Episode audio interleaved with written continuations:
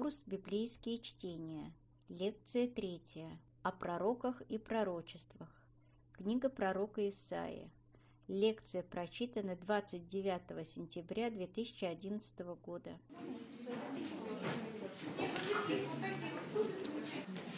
Так, рассаживайтесь, мои дорогие. Сейчас начнем. Прошу извинить, я тоже чуть-чуть опоздал. Ну вот, сейчас помолясь и приступим. Так, мои дорогие, вы все э, Библию взяли с собой, да?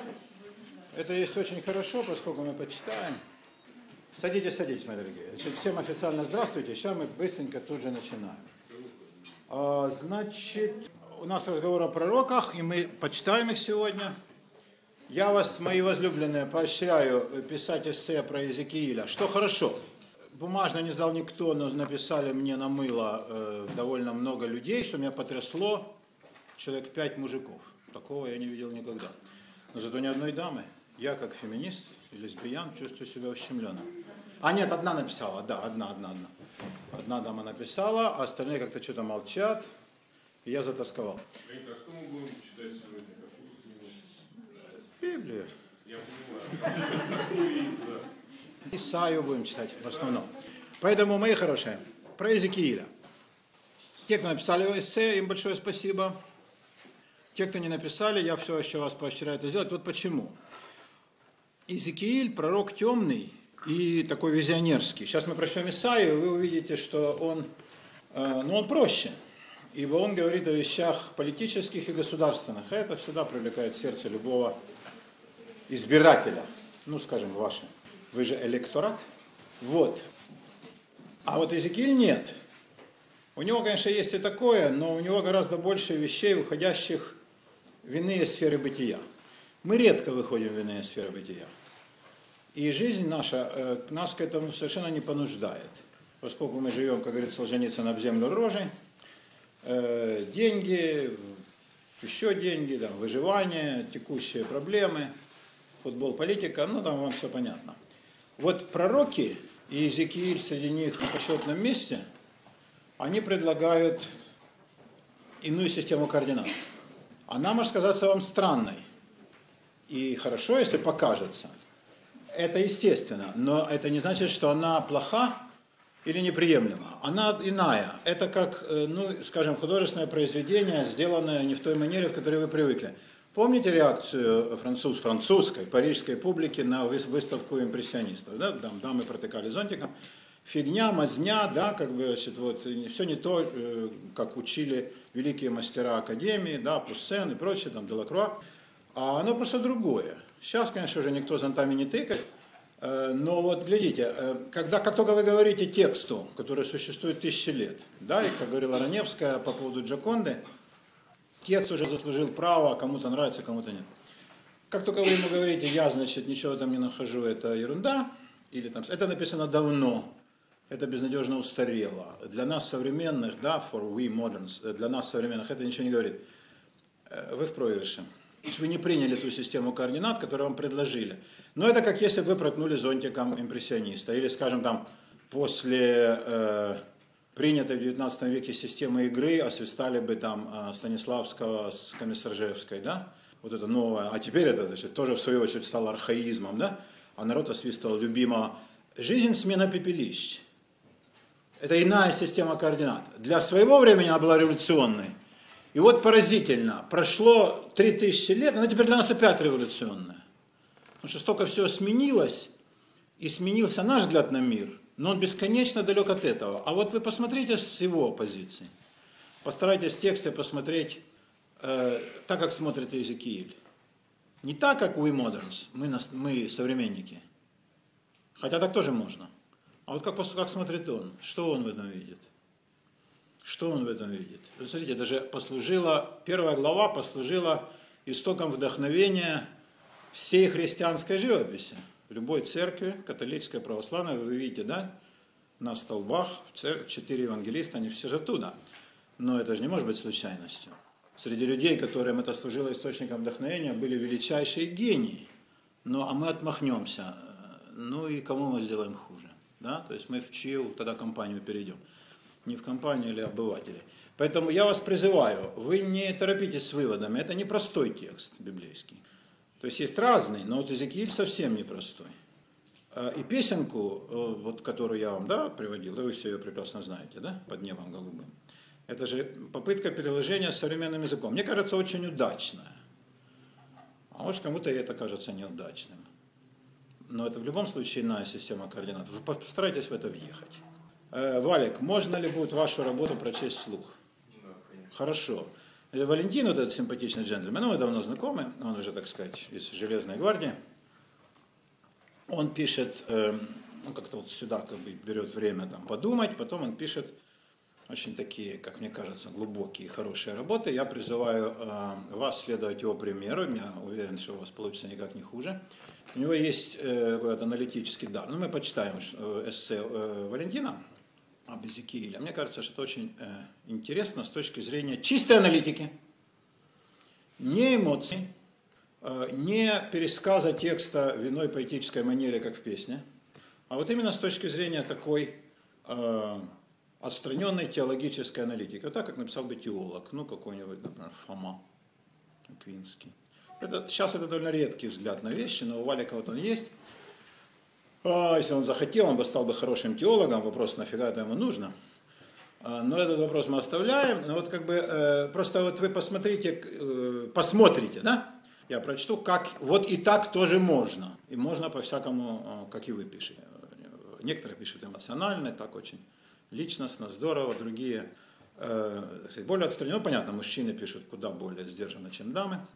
Но призываю вас еще раз в текст вглядеться. А вот Исаия, друг наш, в этом плане, хотя он тоже пророк мессианский, у него много о мессианстве сказано. Вы заметили, как сама книга сконструирована? Он с самого начала говорит о мессианских временах. О том, что вот настанет время, когда ягненок будет э, играться вместе с э, львом, да, и малое дитя играть под норой аспида, и свет не вечерний. Он начинает с мессианских времен. Интересно. А потом Исаия. А потом он, значит, э, говорит, вот я был у Господа, в шестой главе, да, и а Бог сказал мне, а теперь иди к этим гадам, там есть дивное выражение, э, у пророков часто, народ с необрезанным сердцем и ушами. Представляете, народ с необрезанными ушами, как это, наверное, отвратительно, да? Обросшие, необрезанные уши. Вот, э, то ли дело, да, наши хвостики торчком, наши рыльца пятачком. Это и видение Исаи, то, что провидел Исаия в Иудее Иерусалиме, в него Азии, это, это, это... это вы читаете вот эти маленькие, как бы, предуведомления перед вами? Да. Это, это мат, об этом говорим, правильно? Мат? Мы открыли, честно говоря, вот этот евангелийский перевод. Да. Ну, в смысле, русский евангелийский. Нет, это не важно. Э, вот смотрите, а теперь смотрите, что пишет Исаия э, о вещах, ну, скажем так, конкретно политических. Вот он пророк, да? Что мы знаем об Исаии? Из аристократов, из священников, значит, его уже народ не любит.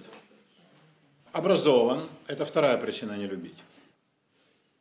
Хорошо говорит, чисто одет. Вы знаете, пророки для того, чтобы э, их лучше принимала толпа, стилизовались под пастухов. Первый э, был пример такой подал Амос, который был тоже еще тот парень, и судя по разговору, конечно, получил хорошее образование, видимо, был из священников при храме. Но все время э, как бы маскировался под... Э, да, вот Амос э, дал такой пример стилизации под пастухом. Подпоясаться веревкой, взять в руки посох, ходить босым и говорить, я простой пастух из Теко, чтобы слушали лучше. Это работало? Да это работало и настолько закрепилось, что образ пастыря стал и в Ветхом, и в Новом Завете совершенно доминирующим. Да? И более того, даже одежда, скажем, христианского духовенства, это же одежда пастыря. Да? Палли епископский, это же посох, только он стилизован. Да? Исаия не маскировался. Он говорил, вот это я такой, принимайте меня таким. Это он выходит к толпе, они слушают двое Мессии, я думаю, что они слушают его невнимательно. И он рассказывает им о вещах, которые, как кажется ему, и я думаю, это правильно, всякое внимание привлекут. Вот он говорит в 19 главе, пророчество Египте. 19? Да, вы читали его дома? Я вас спросил об этом, да? Ну давайте кратенько, кратенько, кратенько. Я читаю по синодалке, у кого э, у Оли, да, и у Аллы точно есть э, новый перевод библейский, верно? Вы тогда говорите, где несовпадение. Пророчество о Египте. Вот Господь воссядет на облаке легком и грядет в Египет. А Богу нужно ли средство передвижения, спросим мы, да? Зачем ему э, такси? И потрясутся от лица его идолы египетские, сердце Египта растает в нем.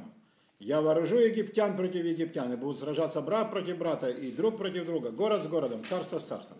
И дух Египта изнеможет в нем, и разрушу совет его, и прибегнут они к идолам чародеям, к вызывающим мертвыми к гадателям. А что это для Египта важно? Египет страна чародеев страна чародеев, по э, древнеегипетски та кемет, черная земля, отсюда химия и алхимия.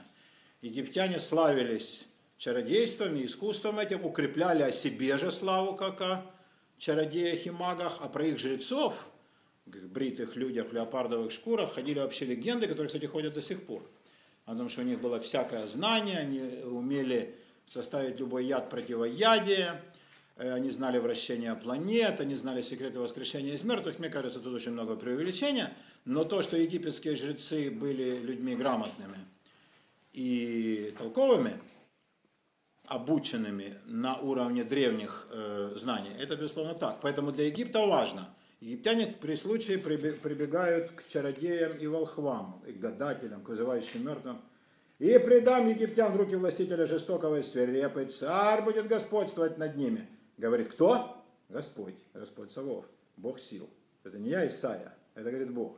И истощатся воды в море, и река иссякнет и высохнет. Как называется река? Супер. Вот народ. Вот, вот как их обмануть? И оскудеют реки и каналы египетские обмелеют и высохнут, а камыши тростник завянут. А при этом на чем он сам будет писать? Поля при реке, по берегам реки, все посеянное при реке засохнет, развеется и исчезнет. Он неплохо знает Египет, да? Верно? Так Египет и был устроен. И восплачут рыбаки, и возрыдают все бросающие уду в реку, и ставящие сети в воде впадут в уныние. Да? И прежде финский рыболов, печальный пасынок природы, впал в уныние. Да? Хорошая картина. И будут смущения, обрабатывающие лены ткачи белых полотен. Белых полотен это хлопок, ибо Египет был родина хлопка и его крупнейший экспортер. Кстати, он до сих пор таковой в мире. И будут сокращены сети, и все, которые содержат садки для живой рыбы, упадут в духе. Это экономический кризис. Так обезумели князья цанские, совет мудрых советников фараонов стал бессмысленным. Как скажете вы фараону, я сын мудрецов, сын царей древних? Где они? Где твои мудрецы? Пусть они теперь скажут тебе. Пусть узнают, что Господь Саваоф определил о Египте. Обезумели князья цанские, обманулись князья мемфисские, и совратил Египет с пути главы племен его. Господь послал в него дух опьянения. Ну, первый канал. И они ввели Египет в заблуждение во всех делах его, подобно тому, как пьяный бродит по блевотине своей. Это супер образ. Слушайте, да? Как это назывался этот кадр, который углов, да, трезвая Россия, и каждое утро ты сходил в туалет своим мозгом, да? Да, да, да, да, да. И не будет в Египте такого дела, которое совершить умели бы голова, хвост, пальма и трость. Голова и хвост, пальма и трость. Да. Что такое голова и хвост? Ну, животное. В тот день египтяне будут подобны женщинам, я извиняюсь. И вострепещут, и убоятся движения руки Господа Саваофа, который он поднимает на них. Земля Иудина сделается ужасом для Египта, потому что раньше они понятия не имели никакой земли Иудиной. Кто вспомнит о ней, тот затрепещет от определения Господа Савофа, который он поставил на нем. В тот день пять городов земли египетской будут говорить языком ханаанским, то есть по-еврейски. И клясться Господом Савофом один назовется городом солнца, это Гелиополь, мы его знаем, да, город Он, Гелиополь, город солнца по-гречески, да-да-да. Так он уже назван. В тот день жертвенник Господу будет посреди земли египетской, памятник Господи у пределов ее. Э, Естественно, ничего похожего в Египте сроду не бывало. Это он описывает некую такую идеальную картину. Э, Ну, вы прямо понимаете, что будет дальше. Что он описывает? Он описывает ужасы и страсти, которые обрушатся на сверхдержаву, которые все завидуют, которые вызывают у людей ужас и трепет, И он говорит им, не бойтесь вы, малое стадо. Это вы их покорите, а не они вас. Победа будет наша. Они там заговорят на нашем языке. Это чисто Жириновский. В Нью-Йорке будут говорить по-русски. Да. Да, но не, во все большем и все возрастающем масштабе. Да, да, да. И не только там в Нью-Йорке, а вообще все американской глубинке. Вообще никакого языка не останется, кроме русского. Да, он, наверное, имел в виду все-таки язык путунхуа, мандаринский, китайский, но говорит по-русски. Исайя описывает сокрушение супердержавы, но кто сотворит его? Разве он говорит, вы, народ, расправьте плечи, не бойтесь, станьте с колен, опояжьтесь мечом вашим, возьмите копье, сядьте на коня, поскочите смело, Господь с вами, вы сокрушите египтян. Ничего подобного. Он призывает их к чему-нибудь? Нет. Он говорит, ребята, я точно знаю, все будет так. Египту труба. И описывает, как это будет. С большим знанием дела описывает крах египетских главных э, статей дохода. Сельского хозяйства, хлопководства, ловли рыбы, орошения. Всему придет конец. И дальше неожиданно он говорит о том, что земля египетская – основа идолопоклонства. Корень всякого нечестия. Да? Земля, где в каждом городе по храму, и эти храмы многочисленнейшему сонмищу египетских богов, которые, как вы знаете, была целая прорва. И везде эти алтари, везде капища, в каждом доме э, то статуя Изиды, то э, бык Апис, э, то Осирис, то, то этот самый Сет, который сокол, да?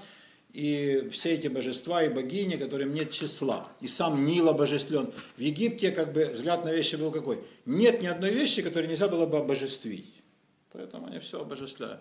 Так вот, все это изменится, а будет алтарь единому Богу, Богу сил, и говорить будут на еврейском. Но сделает это Бог, без вашего участия. А вот вы увидите, так все и будет. Вот так он говорит людям. Теперь, если вы читали о других городах, а ведь вы читали, да? Например, э, о пророчестве пустыне Приморской, да, в 21 главе. Или о Тире в 23, так, верно? Или в 22 о долине видения, то это все более-менее одно и то же. Что такое Тир? Ну, давайте кто-нибудь прочтет. 23 главу. Пророчество о Тире, и сравним, что он говорит о Тире и что он говорит о Египте. Вы в курсе, что такое Тир? Тир, существующий до ныне в виде маленькой деревушки, а прежде огромный город, э, сейчас это Южный Ливан, а прежде Финикия. Тир и Сидон, два города-государства, держали всю э, восточно-средиземноморскую торговлю. Финикийцы прекрасные мореходы из кедра ливанского, не промокающего, как лиственница, да, из негниющего дерева. Делали корабли, плавали по морю. Э, Тир город воплощения богатства торгового. Потом, когда часть финикийцев уплыла на новые земли, а, и они организовали город Картаго, конечно. Вот, они тогда еще не знали, что он должен быть уничтожен. Это было потом, и без всякого, заметьте, вмешательства евреев, исключительно язычники римляне, да-да-да, Сципион младший. Вот. Э, так вот, э, это были в основном жители города Тира. Да, Тир – некая противоположность Египту. Египет – земля фараонов, земля, живущая сельским хозяйством, земля жрецов. Тир – земля пиратов, мореходов и торговцев. Но это тоже раздражает доброго нашего Исаию. И вот что Исаия говорит о Тире. Кто прочтет с чувством, чтобы мы испугались? Вот вы, Оксана, правда? Вот вы и прочтете. 23 глава Исаия, пророчество о Тире. Пророчество о Тире. «Рыдайте корабли Фарсиса, ибо он разрушен. Нет домов, и некому входить в дома. Так им возвещено из земли Китийской. Умолкните, обитатели острова, которые наполняли купцы сидонские, плавающие по морю. По великим водам э, привозились в него семена Сихора, жатвы большой реки, и был он торжищем народов». Окей, okay, делаем паузу, просто разберемся. Что такое жатва большой реки? Нила, конечно, это сокровище Нила. Семена Сихора – это пшеница, которая собралась в Египте, ибо Египет был житницей. Идем дальше. А у нас все есть эти, да, у нас есть все сносочки. Да. И что там написано? Все то же самое, что говорите. Ну, видите, как здорово. Купцы Сидонские, я вам сказал. А, умолкните, ибо возвещено из земли китийской, а мы сейчас произносим хеттийской, да, хетты, народ, который жил э, в те времена, сейчас давно нет никаких хетов, э, чуть э, северо, северо восточней Ливана, ну, примерно на территории нынешней Сирии, да, а Фарсис, вот Фарсис, это подальше. Фарсис, Таршиш, в древнем произношении, город аж в Испании, бог знает где, на краю земли, и оттуда плавали корабли. Вот с кем Сир, э, Тир торговал, да? То есть через все Средиземное море. Но это как сейчас трансатлантическая торговля. Ну, как если бы, например, сказали в Питере, да, вот, вот корабль, который достигнет, ну, не знаю, там, Буэнос-Айреса. То есть по диагонали пересечет Атлантику, да? Вот так из э, э, Тира плыть, каким казалось, Бог знает куда, туда Геркулесовым столбам, к концу мира, к краю земли – к этому самому Таршишу Фарсису в Испании. Все опустеет. Так, Оксанита? Ждет ли что-нибудь хорошее? Ничего хорошего не ждет. Да. А кем был этот город, Оксанита, скажи нам? Кем был город для остальных? В э, третьем стихе об этом говорится. А был он? А, торжищем. Торжищем народов. Так, вперед. Устыдись, Сидон, ибо вот что говорит море, крепость морская. Как бы ни мучилась я родами и не рождала, и не воспитывала юношей, и не возвращала девиц. Когда весть дойдет до египтян, содрогнутся они, услышав о Тире. Переселяйтесь же, Фарсис, рыдайте, обитатели острова. Это ли ваш ликующий город, которого начало одней древних? Ноги его несут, несут его скица, скитаться в стране далекой. Кто определил это Тиру? А вот интересно, а кто определил это Тиру? Да, и тут толпа, конечно, спрашивает, а кто определил эту тиру? Сейчас у Оксаниты будет ответ. Угу. Который раздавал венцы, которого купцы были князья, торговцы, знаменитости земли. Кстати, купцы у него были князья. Торговцы, презренные люди, были знаменитостями земли. О, как богат был Тир, знаменит. И что же теперь? Господь Саваоф определил это, чтобы посрамить а, надменность всякой славы. А у вас были сомнения, да, кто это определил? Теперь эти сомнения иссякли. Господь Саваоф. А для чего он это сделал, Оксанита? Ходи по земле твоей, дочь Фарсиса, как река, нет более препоны. Он простер руку свою на море, потряс царство, Господь дал повеление Аханаане разрушить крепости его. И сказал, ты не будешь более ликовать, посрамленная девица, дочь Сидона. Вставай, иди в Китим, но и там не будет тебе покоя. Вот э, земля халдеев, этого народа прежде не было. Астур положил ему начало из обитателей пустыни. Подожди. То есть у нас не так, у нас народа уже нет, а не прежде. Какого? Халдеев? Давай. Да, безусловно. Во-первых, обратите внимание, э, последовательно, да, пойдем по поводу того всего, что Оксанитка прочла. Во-первых, всем понятно, кто это все сделал. Да? Ну, сделает. Это сделал э, Бог, конечно, да. Бог. Сделал или сделает? Ну, он, это как бы написано, кстати, в оригинале, да, так называемом, так называемом будущем пророческом. То есть это как бы одновременно и прошлое, и будущее время как это ни странно покажется. То есть он, с одной стороны, это еще, еще сделает, с другой стороны, пророк говорит об этом так, как будто это уже произошло. Он говорит об этом как о свершившемся факте. Да. На самом деле он таким образом провидит будущее. Обратите внимание, что он сравнивает э, дочь Сидона. Что такое дочь Сидона? Это жители Сидона. Да? Это, помните, мы говорили, что у пророков излюбленная метафора брачная. Да? дочь Израиля, дочь Вавилона. Это такое собирательное понятие. Народ сравнивается с девицей. Если девица непорочная, как была дочь Сидона когда-то, то она ходит в радости своей, с венцом на голове. Все завидуют и домогаются ее. А посрамленная, куда она пойдет? Надкушенный ломоть. Никто ее не примет. Вот все, теперь наступил, э, прежде чем наступит конец, наступит позор. Для пророка это очень важно в древней системе ценностей позор и посрамление. Да, это он непременно предрекает блистательному, великолепному городу Тиру, а, который в те времена еще понятия ни о чем не имел. Да, и если бы он знал, что Исаия такое говорил, они бы подали на него в международный суд. Но они понятия не имели о еврейских пророках. Да. И вот к, да, к своему большому счастью. А Теперь, э, кто такие халдеи? Халдеи – это, конечно, жители Вавилонии. Да, это жители Вавилонии. Что предлагает он сделать э, этим ликующему городу Тиру, который сейчас опустился в такое нечестие? Убегать. он э, предлагает им покинуть свою землю. Конец. Вставай, иди в Хитим, местность. Да, ставят башни, рыдайте корабли фарсийские, ибо твердыня ваша разорена, и будет в тот день, забудет Тир на 70 лет, в мере дней одного царя, по окончании же 70 с Тиром будет то же, что поют о блуднице. Возьми цитру, ходи по городу, забытая блудница. Играй складно, пой много песен, чтобы вспомнили о тебе. Это реальная древняя песня. А, подождите, подождите. Утро туманное, утро седое, да? Так ведь? В э, гробе сосновом останки блудницы и пара гнедых ее везут или влекут. Везут, да? Помните? Греки из Одессы, евреи из Варшавы, юный корнет и седой генерал, каждый искал не любви, а забавы, и на груди у нее замирал. Где вы теперь, у какой же богини, ищете вы идеалов своих? Вы, только вы верны и поныне, пора гнилых, пора гнилых. Это же самое. Да? Это забытая блудница.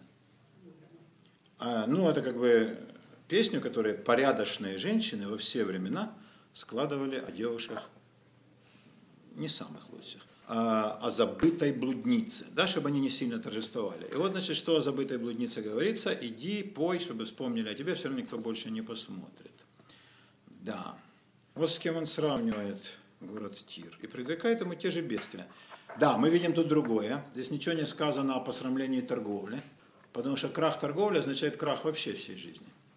Он предрекает крах конкретно города Тиру. Непонятно, с каких перепугов город Тир впадет в такую тоску. А, Его как бы собирательный образ его жителей, э, вот эта девица тирская, сидонская, да, будет посрамлена, опозорена. А, Все будут жутко рыдать, девица-то не найдет нигде пристанища. Это что означает? Что вас выгонят с вашей земли, и вы будете скитаться, и везде вам в морду наплюют до самого Сингапура. Вот что вас ожидает ныне надменные жители богатейшего торгового города Тира. Вот как говорит Исаия о окружающих его богатых, процветающих и мощных в военном отношении державах. Предрекает им Исаия да. И, написали? а нефиг. Это исчерпывающий ответ во все времена. всем конец, ну и европейцам тоже. потому Никаких европейцев нет. Ну, это я на современном. Никаких европейцев нет еще вовсе, да и откуда европейцы возьмутся. А кто торжествует? Исключительно Ханаан. То есть, Почему? потому что это его народ. Э, Победа-то будет наша, правда? Да. э, И самое-то главное, не потому что народ хорош, народ плох. О чем он потом народу прямо с самурайской прямотой и скажет. Но потому что этот народ избрал Бог. А Бог все вершит по своему усмотрению. То есть в чем пафос всех Исаевых речей? Вы все думаете, что вы знаете, как пойдут дела. Вы анализируете ситуацию, вы э, смотрите на таблицы, вы см- смотрите, сколько кораблей пришло из Сидона и Тира, да? Вы смотрите на урожай в Египте, на то, какой хлопок, сколько вот уро- уродило пшеницы, на экспорт, импорт, а все фигня. Бог захочет, ничего не будет. То есть это опровержение всех мировых закономерностей. Исаия, как пророк, говорит о том, что всякая человеческая мудрость – это надменность, и она будет посрамлена. Ну, по, по нынешним временам, тяжелым, дефолт Греции и прочие дела, а, выглядит правдоподобно. Люди писали диссертации, говорили, как все будет класс, потом бу-бух, они пишут новые диссертации, но лучше не становится, и никто не понимает почему. Анекдот современный. Встречаются два экономиста, и один говорит, ты можешь мне дать понять, что происходит? Он говорит, я могу объяснить. Не, объяснить я сам могу. Дай мне понять. А, никто не знает. В те времена то же самое. Да? Почему семь, я просто закрою дверь, семь э, тучных лет сменились тощими? Бог так захотел. Э, почему закатится звезда Сидона? Так Бог захотел. Он не обязан никому отчетом. А все ваши выкладки, говорит Исаия, все ваши наблюдения, все ваши мудрствования, которые кажутся вам такими правильными, да, ну, в тактической перспективе, да, они принесли вам деньги, и дома, и корабли, а вот раз Бог подул и развеял их. Это очень интересная позиция и всегда колоссальное утешение для определенного рода людей. Для людей, например, сильно верующих. Да, вкратце, э, это один исследователь назвал это позицией «Господи, убей их». Сам человек не в силах. Ну куда он, да, против этих всех сидонских кораблей. Ну, это что, зависть? Это смешанные чувства, но целый коктейль. А, И вот это, это обличение людского нечестия, это обличение людской надменности. А потом апостол Павел скажет об этом же, знание надмевает, да, то есть буквально раздувает, как индюка. Да? А, Это обличение людской гордыни, гордыни деньгами, гордыни э, властью, положением. Да? У них, видите, да, э, эти самые торговцы были князьями у города Тира. Неслыханная штука. Что может сделать человек против этого? Он не в силах двинуть войска, да и войск у него никаких нет. Да и народ его слаб. Он может только проклинать. Это скрытое проклятие. В этом отношении, конечно, прав Илиада. Э, Пророческие, пророческий транс и шаманский транс одно и то же. То там призываются духи, здесь единый Бог. Но по сути это одно и то же. И там, и здесь человек призывает некие силы гораздо сильнее его. Но тут красноречие, но мы же не знаем шаманского красноречия. Один э, замечательный мужик по фамилии Михайлов перевел образцы бурятской шаманской поэзии. Ну, это же надо было еще, чтобы он тоже обладал поэтическим даром. Но он должен сказать, что получилось очень впечатляюще. Очень. И, э, видимо, эти люди обладали сильным поэтическим талантом. То есть помимо всех своих, своих там трюков, знаете, шаманы были на них гораздо, у них был еще и безусловный поэтический дар. Есть у меня фотография, как в киргизской юрте, уже в наше время, слушают сказителя, который играет на этом домбре или на кобызе, там где три струны, а, и поет киргизский эпос «Манас». Как его слушают? Какие лица у людей? Я думаю, что так слушали шаманов. Наверное, так слушали и пророков. Наверное, так слушали и пророков. Здесь есть проклятие поэта, а пророк всегда поэт, миру наживы, миру силы и миру самодовольного бахвальства. Кареты едут мимо, в лицо мне брыжет грязь. Ведь чванин нестерпимо, любой богаче князь. Естественное поэтическое чувство человека, который ощущает себя близким к богам или к Богу, как здесь, да, к богам в случае Греции, духом в смысле, в случае с шаманами и Богу единому в случае с библейским пророком. И вдруг вот он там сходит с обочины в грязь, чтобы проехал какой-нибудь богаче с тира, да? Это же это картина на все времена, да? И вот э, это проклятие, да, обличение, обличение. А вот подождите, гады, вы дождетесь. И человек обращается к Богу э, с искренним пожеланием покарать этих всех, вот этих зажиравшихся. Бедняков он никогда не призывает карать. Он призывает карать тех, кто, ну, наверное, предмет его зависти. Это Андрей правильно сказал. Зависти и ненависти. Что Бог? Бог слушает. Да, а как в этой песне Баранже, да, кареты едут, едет- едут мимо, в лицо мне брежет грязь. Господь сказал, ну что же, бедняжка, песни пой. Если бы Бог слышал каждого, то есть Он слышит каждого, но не каждого слушает. Да? Бог говорит, ну я понял тебя, Исайя, походи еще. Получается, что Исаия, в общем, неприятный парень, да? Это мягко сказано. Это, это лучший из пророков. Самый толерантный, терпимый. Пророки – апологеты обличения. Нет, ну вот он что обличает? Ну, живут все люди, да, успешные. Плохо. Плохо.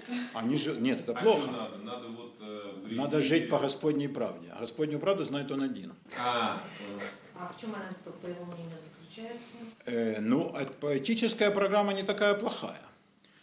Это справедливость, это милосердие, это милость к падшим, это опека социально слабых, да?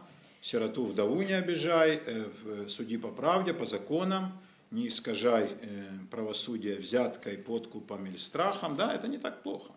Не мигал, В этом ничего не, нет ни слова о том, что не надо стараться хорошо жить. Не-не-не, это, это потом придет. Это, Потом в те, в те времена об этом, о том, что, так сказать, стремиться хорошо жить, это все потом придет. Здесь однозначно осуждается все. Однозначно. Да. Тут нету даже мысли о том, что богатство может быть хорошим. Это, это э, э, даже не придет, ни как идолопоклонство не может быть хорошим.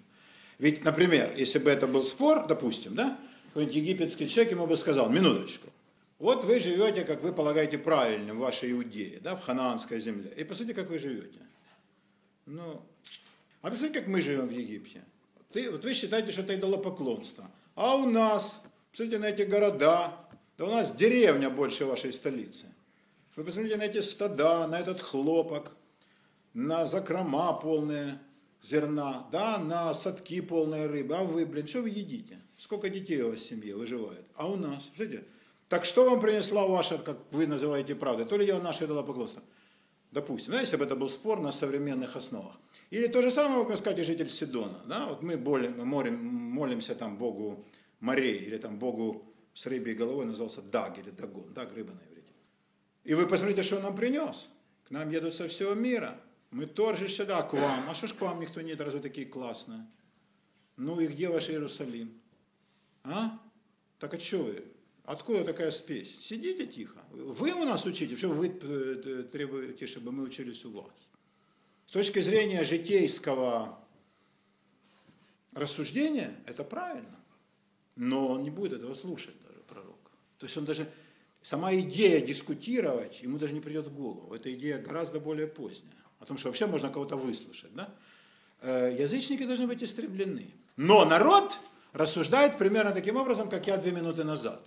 Вот посмотрите, как классно живут вокруг язычники. Иудейский народ. Ну, конечно, он же не дурной, но не самый дурной. Это не бывает в Тире и в Сидоне. Приезжают и говорят, блин, ребята, я там такое видал. И в Египте. Да, Египет, земля идолопоклонников, но зато там, блин, живут. Мне очень напоминает. Это во все времена, это вечная история. Вот почему это вечная книга. И вот в чем, почему мы начали с пророков. Потому что пророки вечно актуальны. И эта актуальность именно политическая, если, потому что потом мы перейдем там, к космогоническим сюжетам, они тоже актуальны, но вопрос сотворения мира людей всегда интересовал, конечно, меньше, чем вопрос там, политики, выборов, денег и всей прочей прелести. Да? А это политическая злободневность. Вот то, что прочли, да, я и Оксанита, кстати, ей за это спасибо, это, э, ну, если переложить на другой язык, более современный, это современное телевидение. Ну да. Это вопли в адрес более богатых и развитых стран вопли бессилия. А? Когда он его изрекал? Ну, где-то, где-то, думаю, так, лет за 600 до нашей э, эры. Не, раньше, за 1600. За 1600. Очень давно. Нет, ну, а, а потом уже... А что потом? А потом было все то же самое. Как раз вот э, все это пророчество Никогда в жизни. Египет жил и жил, и сейчас живет неплохо. Если бы то не пришли арабы, Египет жил бы вообще прекрасно. Я слышу, что Израиль процветает, аж, аж прямо весь цветает. Не в этом дело. Израиль не, не это не актуальное сравнение со всеми решением. Не, это совсем не в кассу. Израиль ныне не религиозное государство. Не, это не, А не... религиозным. Конечно, конечно. И по его мнению, вот если как только мы станем религиозным, мы тут же процветем, как финик при потоке вод. Да. Как раз вот человек на позиции Исаии, глядя на современный Израиль, говорит, знаете, что так хреново живете? Потому что, да, у вас вы подменили религиозные институции светскими, которые взяли у этих гоев, кому чему вы научили. Вы должны учить, а вы вместо этого учите все остальные. Какой нахрен парламент? Какая, какая армия? Вот потому и в таком дерьме. А вот если бы вы жили по Господней правде, Исаия рассуждал бы так. Да, таким Ну, путем. да, тут делать ничего больше не надо. То есть живите Это не так легко. Жить по Господней правде – это не ковырять пуп и не э, бить э, этим теплым лбом об холодный пол. Это реально делать усилия. То есть это выстроить некое государство, но он ничего не говорит об экономике, это вообще его не колышет. Это его не интересует, да. А его интересует, э, чтобы соблюдались этические принципы. Этические. А? Особенно та, не все. Э, он упирает, Исаия, ос- опирает не столько даже на ритуальное, это он готов простить. Он же говорит, праздники ваши ненавижу. Он говорит, пофигу, ладно, не так режьте скотину, вообще не режьте скотину. А это же целая наука, вся книга левитам в этом. Говорит, неважно, не, не- что вы уперлись в эту галаху, в это соблюдение закона. Вы живите по правилам нравственным, да, не обижайте вдову, не обижайте сироту, судите по закону, а не по прихоти. Да, не обманывайте друг друга, не сплетничайте. Ну, то есть вот такие нравственные принципы, которые еще давным-давно были объявлены. Это не так легко сделать, в массовом масштабе, но по- что еще Исаия исходит? Если бы вы сделали это, все остальное приложилось бы вам. Это очень интересная точка зрения. А потом полностью перешла к Иисусу. Ищите Царство Божие, а все остальное приложится вам. Посмотрите на птиц небесных. Это уже Иисус из Назарета. Они не сеют, не жнут, не собирают житницы. А как они выглядят, да? Одеваются каждый, как Соломон, царь великий, в славе своей не одевался. И вам было бы так, если бы вы жили по Господней правде. Это убеждение, это система убеждений. Очень живучая. Я не говорю, что хорошая, плохая, верная, неверная. Вы въедьте в систему убеждений. Она пережила тысячелетия. О том, что если вы, люди, будете жить по Господней правде, по этическим правилам, которые изложены в неком священном тексте. Для иудеев это Танах, для христиан это Новый Завет, для мусульман Коран, неважно. Да, как бы в лучших своих частях эти книги, в лучших, они учат хорошему. И вот этический кодекс как раз, я вот я вам излагал несколько раз, он неплохой. И тогда ничего другого не нужно будет делать. То, для чего там горбатятся люди в Египте, которые встают в 5 утра, фигачат свои каналы, чистят их хатины. Не надо будет идти в море, в туман, в дождь, да, а, и в шторм, как делают люди из Тира и Сидона. А- а Придет все само. Придет все само. Это есть предпосылка всего дальнейшего. Люди говорят, мы в это не верим. Вы не верите, падлы? Я вам приду аргумент. Вот посмотрите, что будет с теми державами, которые вы сейчас так лихорадочно завидуете. С Сидонами, Тиром и Египтом. С торговым и сельскохозяйственным. Все упадут. Бог развеет их. И он же, Бог, не я же, я же ретранслятор. Я говорю вам от имени Бога. Живите по правде, и все будет у вас. Так же, как я тем говорил, ничего не будет, зря стараетесь. Это целое мировоззрение. И очень интересно, оно прекрасно дожило до наших дней. Культура обличения человеческого нечестия.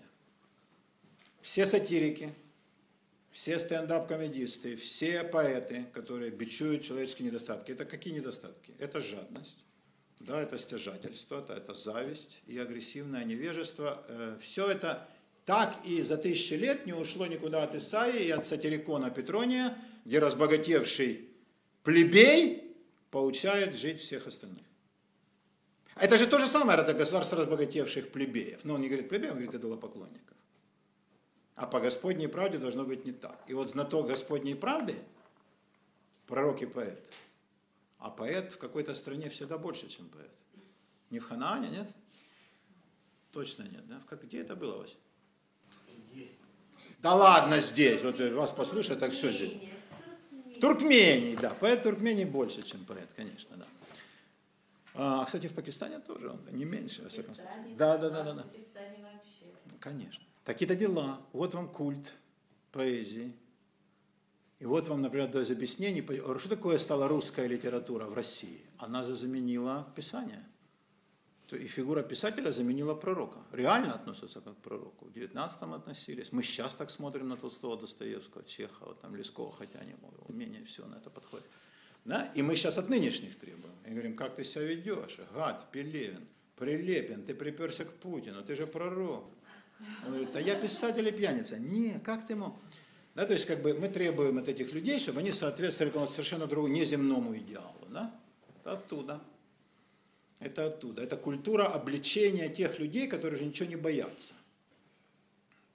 Во всех пророческих книгах, если вы вдруг будете их перечитывать, а, в тупости своей я даже допускаю такую возможность. Вот вы сядете дождливым вечером, когда пилотам, прямо скажем, делать нечего, да, приземлитесь за столом и вдруг значит, начнете читать пророков, то вы увидите э, пророчества о крахе разных земель, они повторяются с завидным постоянством. Да. Говорит о том, что народ Израиля в то время жил плохо. Ну, он никогда не жил хорошо, слава Богу, да, это все еще впереди. Но дело не в этом. Дело как раз, Андрей, не в этом. Я бы акцентировал на другом внимание. А, Это постоянное возвращение к идее о том, что не в деньгах счастье, не в силе Бога в правде. То, что не в деньгах счастье, не все согласны. Но мы допустим, да, особенно когда денег нет, то мы говорим, конечно. А, да. Тоже не в силе Бога в правде. Все жители стран, живущих при угнетении, говорят, конечно, Бог не в силе, а в правде, да, это понятно. На чьей стороне сила, говорят так, вы же видите, на чьей стороне Бог. И так оно всегда. Э, но сама линия, да, вот это вот, Бог на нашей стороне. Бог не на стороне богатых, преуспевающих, знатных, сильных. Бог на стороне слабых, убогих и гонимых. Хотя кто это сказал? Это сказали пророки. Бог такого никогда не говорил. То есть, скажем, между гонимыми и убогими ставится некий знак равенства. Не то, что равенство, они становятся как бы в одну категорию. Гонимые, э, ну, надо посмотреть за что, но если за Господню правду, то, конечно. Бедняк всегда лучше богача. Бедняк. Всегда лучше богача. Вообще от пророков, от пророческого духа. Да. они были предтечей христианства. Ну, это сто пудов. Больше того, Иришечка, это то, что христианство, это ты 200% прав. Они были предтечей коммунизма, как, как марксизма, да? Да, и, кстати, и сионизма, потому что ранний сионизм, но сейчас-то нет. Но сионизм начала 20 века, Герцель, Нардау, они же были на совершенно коммунистических позициях. Все эти кибуцы еще круче, чем колхозы. Это то же самое, да, уравнительный социализм. И это идет. Вся от пророка, да. Вот, это, вот эта традиция вся от пророче- пророческая. Поэтому вы так от нее не отмухиваетесь и не отмахиваетесь. Да? Она может нам казаться какой угодно. Она еще, знаете, как выстрелит? И какой силой притягательности она обладает. Да, сейчас она трансформировалась в исламе. И в миллионы последователей. Миллионы последователей. Она трансформировался в ислам. Конечно. Христианство давно от нее ушло, потому что ну, пер- пережило такие трансформации. Да? Иудаизм очень давно. Но это тупик цивилизации. Э, Это С точки прогресса. зрения цивилизационного развития, безусловно, тупик, безусловно, тупик, да. Но э, иудаизм с христианством нашли выход через Кабалу, и потом через масонскую практику, и через развитие европейской цивилизации. Ислам не нашел. И теперь, что такое исламский бунт против? Это же бунт э, слабых, глупых и необразованных против успешных и эту историю, и богатых. мы рассказывали о споре двух философов, что э, человеческая цивилизация всегда идет э, по пути борьбы между, грубо говоря, и завоевателем, да, вот, Да. э, и вся наша история – это борьба вот этих двух начал, борьба тех, кто создает, борьба тех, кто, кто завоевал. Да. Схватил убежал. Да, да, это э, э, теория Полибия римлянина и китайца Сыма Цяня, которые не знали друг о друге, писали об одном и том же, да? А, и Полибий и Сыма Цянь писали об одном и том же. Э, это так и есть. Борьба между варварством и цивилизацией. Ну, Но немножко, немножко другое. ну, Кабала была уже Нет. 1700 лет назад. Ну, я думаю, нет. Э, это было раньше, чем 1700. до нашей эры. Это она только зарождалась. И может быть она зарождалась как... Ой, красавица, садитесь, мои дорогие, садитесь. Так, хорошо я сказал. А куда? Ну там можно найти. Э, вы вот что, у вас же Библии с собой нет? Есть! Ой, как я мог? У меня нет прощения. Я делаю харакири немедленно после лекции.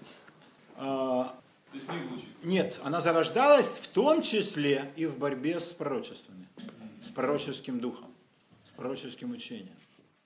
Да. А, вот, такое вот такая вот интересная штуковина. Да? Поэтому э, вы въедете в пророков еще и с такой точки зрения. Пророки насквозь социальны. И в этом смысле абсолютно политизированы. Потому они всегда актуальны. Все ереси в Европе начинались под пророческими знаменами. Все уравнительные движения, всякие лоларды в, в Англии, да, вот эти, как, которые ломали изгороди, Уинстенли, э, в той же Англии то же самое, в реформация в Германии, любое движение, какое вы не возьмете, да, они все под одним и тем же лозунгом, о том, что уравнительная справедливость есть идеал Господень правды. Когда Адам пахал и Ева пряла, кто был тогда джентльменом? Это квинтэссенция пророческого взгляда на социальную ситуацию. Этот лозунг никогда не выйдет из моды. Вот почему Исаия посылает пророчество богатым и процветающим соседям, а не фуфлу какому-нибудь. Вот для чего, почему для него важно сказать. Это все временное, это все э, ерунда, все это осыпется. Господь подует и развеет их. А теперь интересная вещь. Это, я надеюсь, вам всем понятно, да? Но идея была в чем? Все-таки утешить, так сказать, да, еврейский Не только утешить. Не-не-не, это, это если только так сказать, это э, сведение к э, некоему одному аспекту и не самому важному. Нет. Дать понять народу часть Господнего замысла. Пророк э, всегда говорит о Господнем замысле, он же знает мысли Бога. Исайя в 6 главе, да, и Бог мне лично сказал. Я, я говорю от его имени. Пророк говорит сам, потом говорит, так говорит Бог. И все умолкают, да? И тут это не я сам, это Бог, я от имени пославшего меня. Но это неправда. А? Но это неправда. Это Кто такое говорит? Так, минуту, отец Игнатий, давайте сюда поближе, поближе. И хворост, вот, по суше, по суше. все-таки их слава или это- Все-таки, ну, ну, мнение? вдову мы будем опекать. Андрюша, жаль, мы привыкли к вам, не знаю, что делать. Но, но такие слова в присутствии свидетеля, не знаю, как мы будем оправдываться. Не, не, совершенно не в этом дело. Э, переакцентируем, как бы, да, we will reshape it. Мы, мы это переделаем, да, переформатируем. Да, перепакуем. Вот в чем штука. В чем состоит Господень план, говорит пророк людям. И как следует жить? Люди говорят, ну как, блядь, жить? Ну, что, богато, жена, дети, корови, кораблик, щоб в мене був. Е, да, а для чего же мы пришли на эту землю? Чтоб сладко есть, э, добре пить и вообще, так сказать, получать от жизни цветы удовольствия. Нет, говорит пророк. И тут он визжит и повышает голос. Нет, вы пришли для того, чтобы служить Господу. И я вам скажу сейчас как. И говорит как. Да? Ставя не очень сложные внешне, а на самом деле колоссальные по трудности этические требования, которые я вам излагал. Вот это самая Господня правда. Народ говорит, минутку, а вот эти живут же, знаете, как неплохо. На что возражает им пророк, это же временно. Вы послушайте, что будет с ними. И красиво, красноречиво излагает картину общего финиша. Да, да, да, всеобъемлющего медного таза. Ага, говорят они. Подождите, а в чем Божий замысел состоит? А пророк говорит, знаю в чем. Вы будете исполнять заповеди, и тогда исполняющие заповеди получат награду свою, награда будет велика. А не исполняющие, как на индивидуальном уровне, так и на уровне целых стран и огромных государств, получат наказание. За добро воздастся добром, а за зло злом. А, блин, говорят все. И тут пророк и говорит, у тебя может быть много бабок, но ты же знаешь, мы же знаем с тобой, как ты их нажил. Суд не докажет. Мы знаем, кто сидит в суде. Наше Иерусалимское басманное правосудие, да. Но ты это знаешь, и он знает. Кого ты пытаешься обмануть?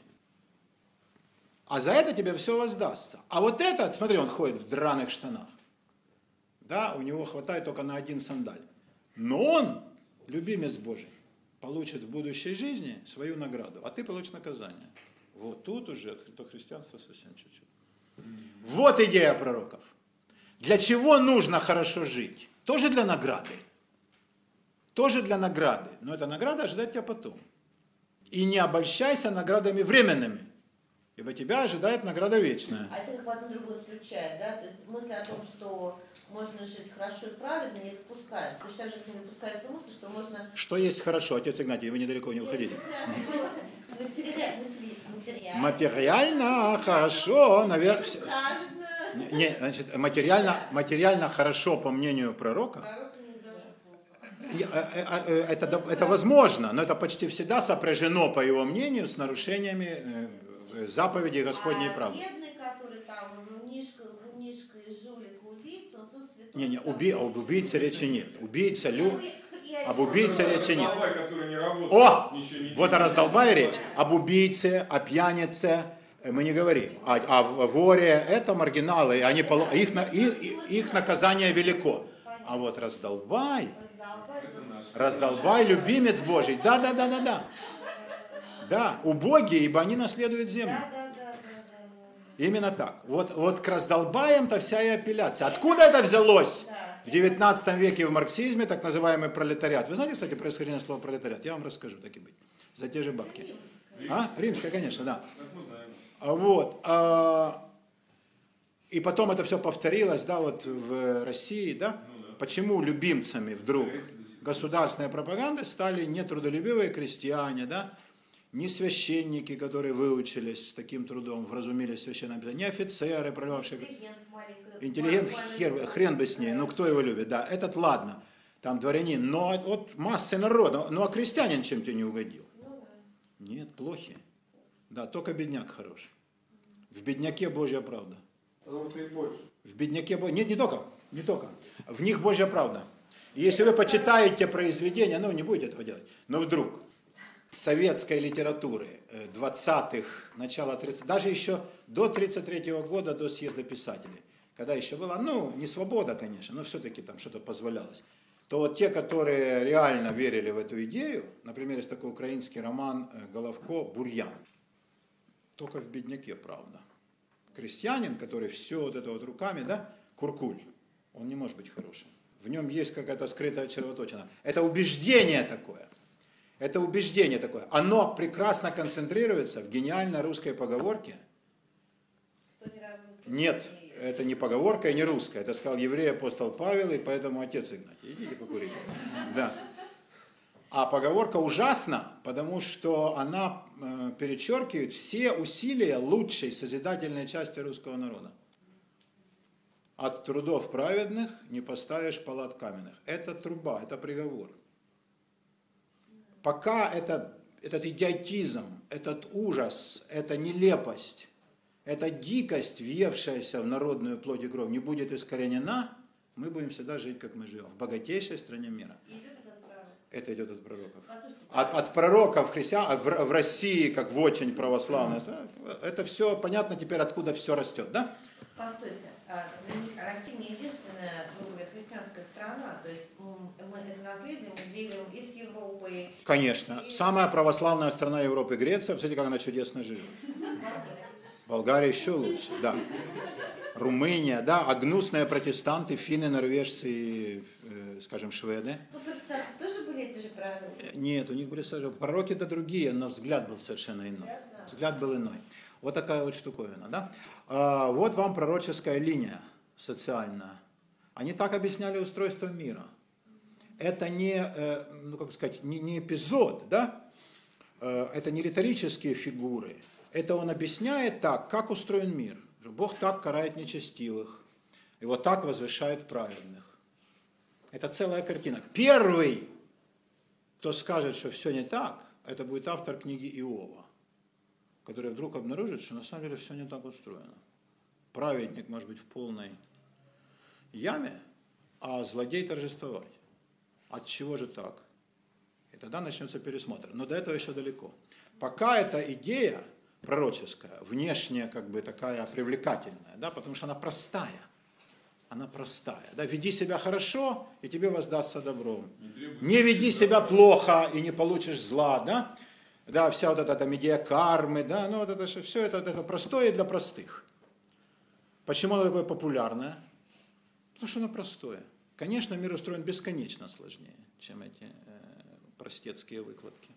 Но пророки обращались к массам. Я думаю, они сами так думали, они не врали. Они так, они так искренне считали. Безусловно. И они были выразителем в этом плане народных настроений. Теперь э, социально мы разобрались, отец Игнатий пока курит, а вы откройте, да, ну скажи ему, пусть подойдет нам. А, 27 главу, мои дорогие, откройте из Исаии. А там гораздо более интересный есть стишок, который я хочу, чтобы мы прочли. Так, секундочку. У нас читала э, Оксана, а не читала... э, кто тогда у нас остался? У нас остается Витя. Витя у нас остается. Послушаем мужской глаз. 27 главу. В тот день поразит Господь мечом своим тяжелым и большим и крепким Левиафана змея, прямо бегущего и Левиафана змея, изгибающегося, и убьет чудовище морское. Точка. А Прочтите нам, Алла или Оля, э, этот кусок из э, РБО. В тот день Господь мечом своим грозным, великим и крепким покарает Левиафана, ускользающего змея Левиафана, извивающегося змея. Убьет он морское чудовище. Ну, те же сливы вид сбоку. Те же сливы. А у тебя как? Прочти. То же самое. А Господь мечом тяжелым, большим, крепким, Левиафана, змея прямо бегущего, и еще одного Левиафана, змея изгибающегося. Пока змей промолвит свое название, его, конечно, убьют. И убьет чудовище морское. В тот день воспойте о нем, о возлюбленном винограднике или о винограднике шипучего вина, так в оригинале. Вот это мне интересно. А кого собирается Бог убивать? Кто есть Левиафан? У вас есть суждение, да, по 27 главе? Во-первых, зачем Господу меч? Да еще и такой большой, тяжелый, крепкий. Это нафига ему? Франкский клинок куется долго, стоит дорого. Зачем Богу меч? Разве он не может словом? Это что за такие странные архаистические, языческие представления? Что Бог... А Левиафан кто такой ведь? Ну, Какой-то, наверное, там чудище мифическое. Ну, а он как кто? С одной стороны э, крокодил, с другой стороны Иофан важный персонаж западно-семитской мифологии. Вы поняли, дети, к чему не надо стремиться? Объясните мне кто-нибудь своими словами. Кто так, что есть по-вашему Левиафан? Олицетворение моря и хаоса. Это вы все вычитали из книжек ваших. Да. Это скорее чудовище, которое в море олицетворение хаоса. Да. А вот про Левиафана. В современном иврите Левиафан означает, кто нас учит иврит? Что такое Левиатан? Фамилия Левитан отсюда же, диктор. Да? Художник.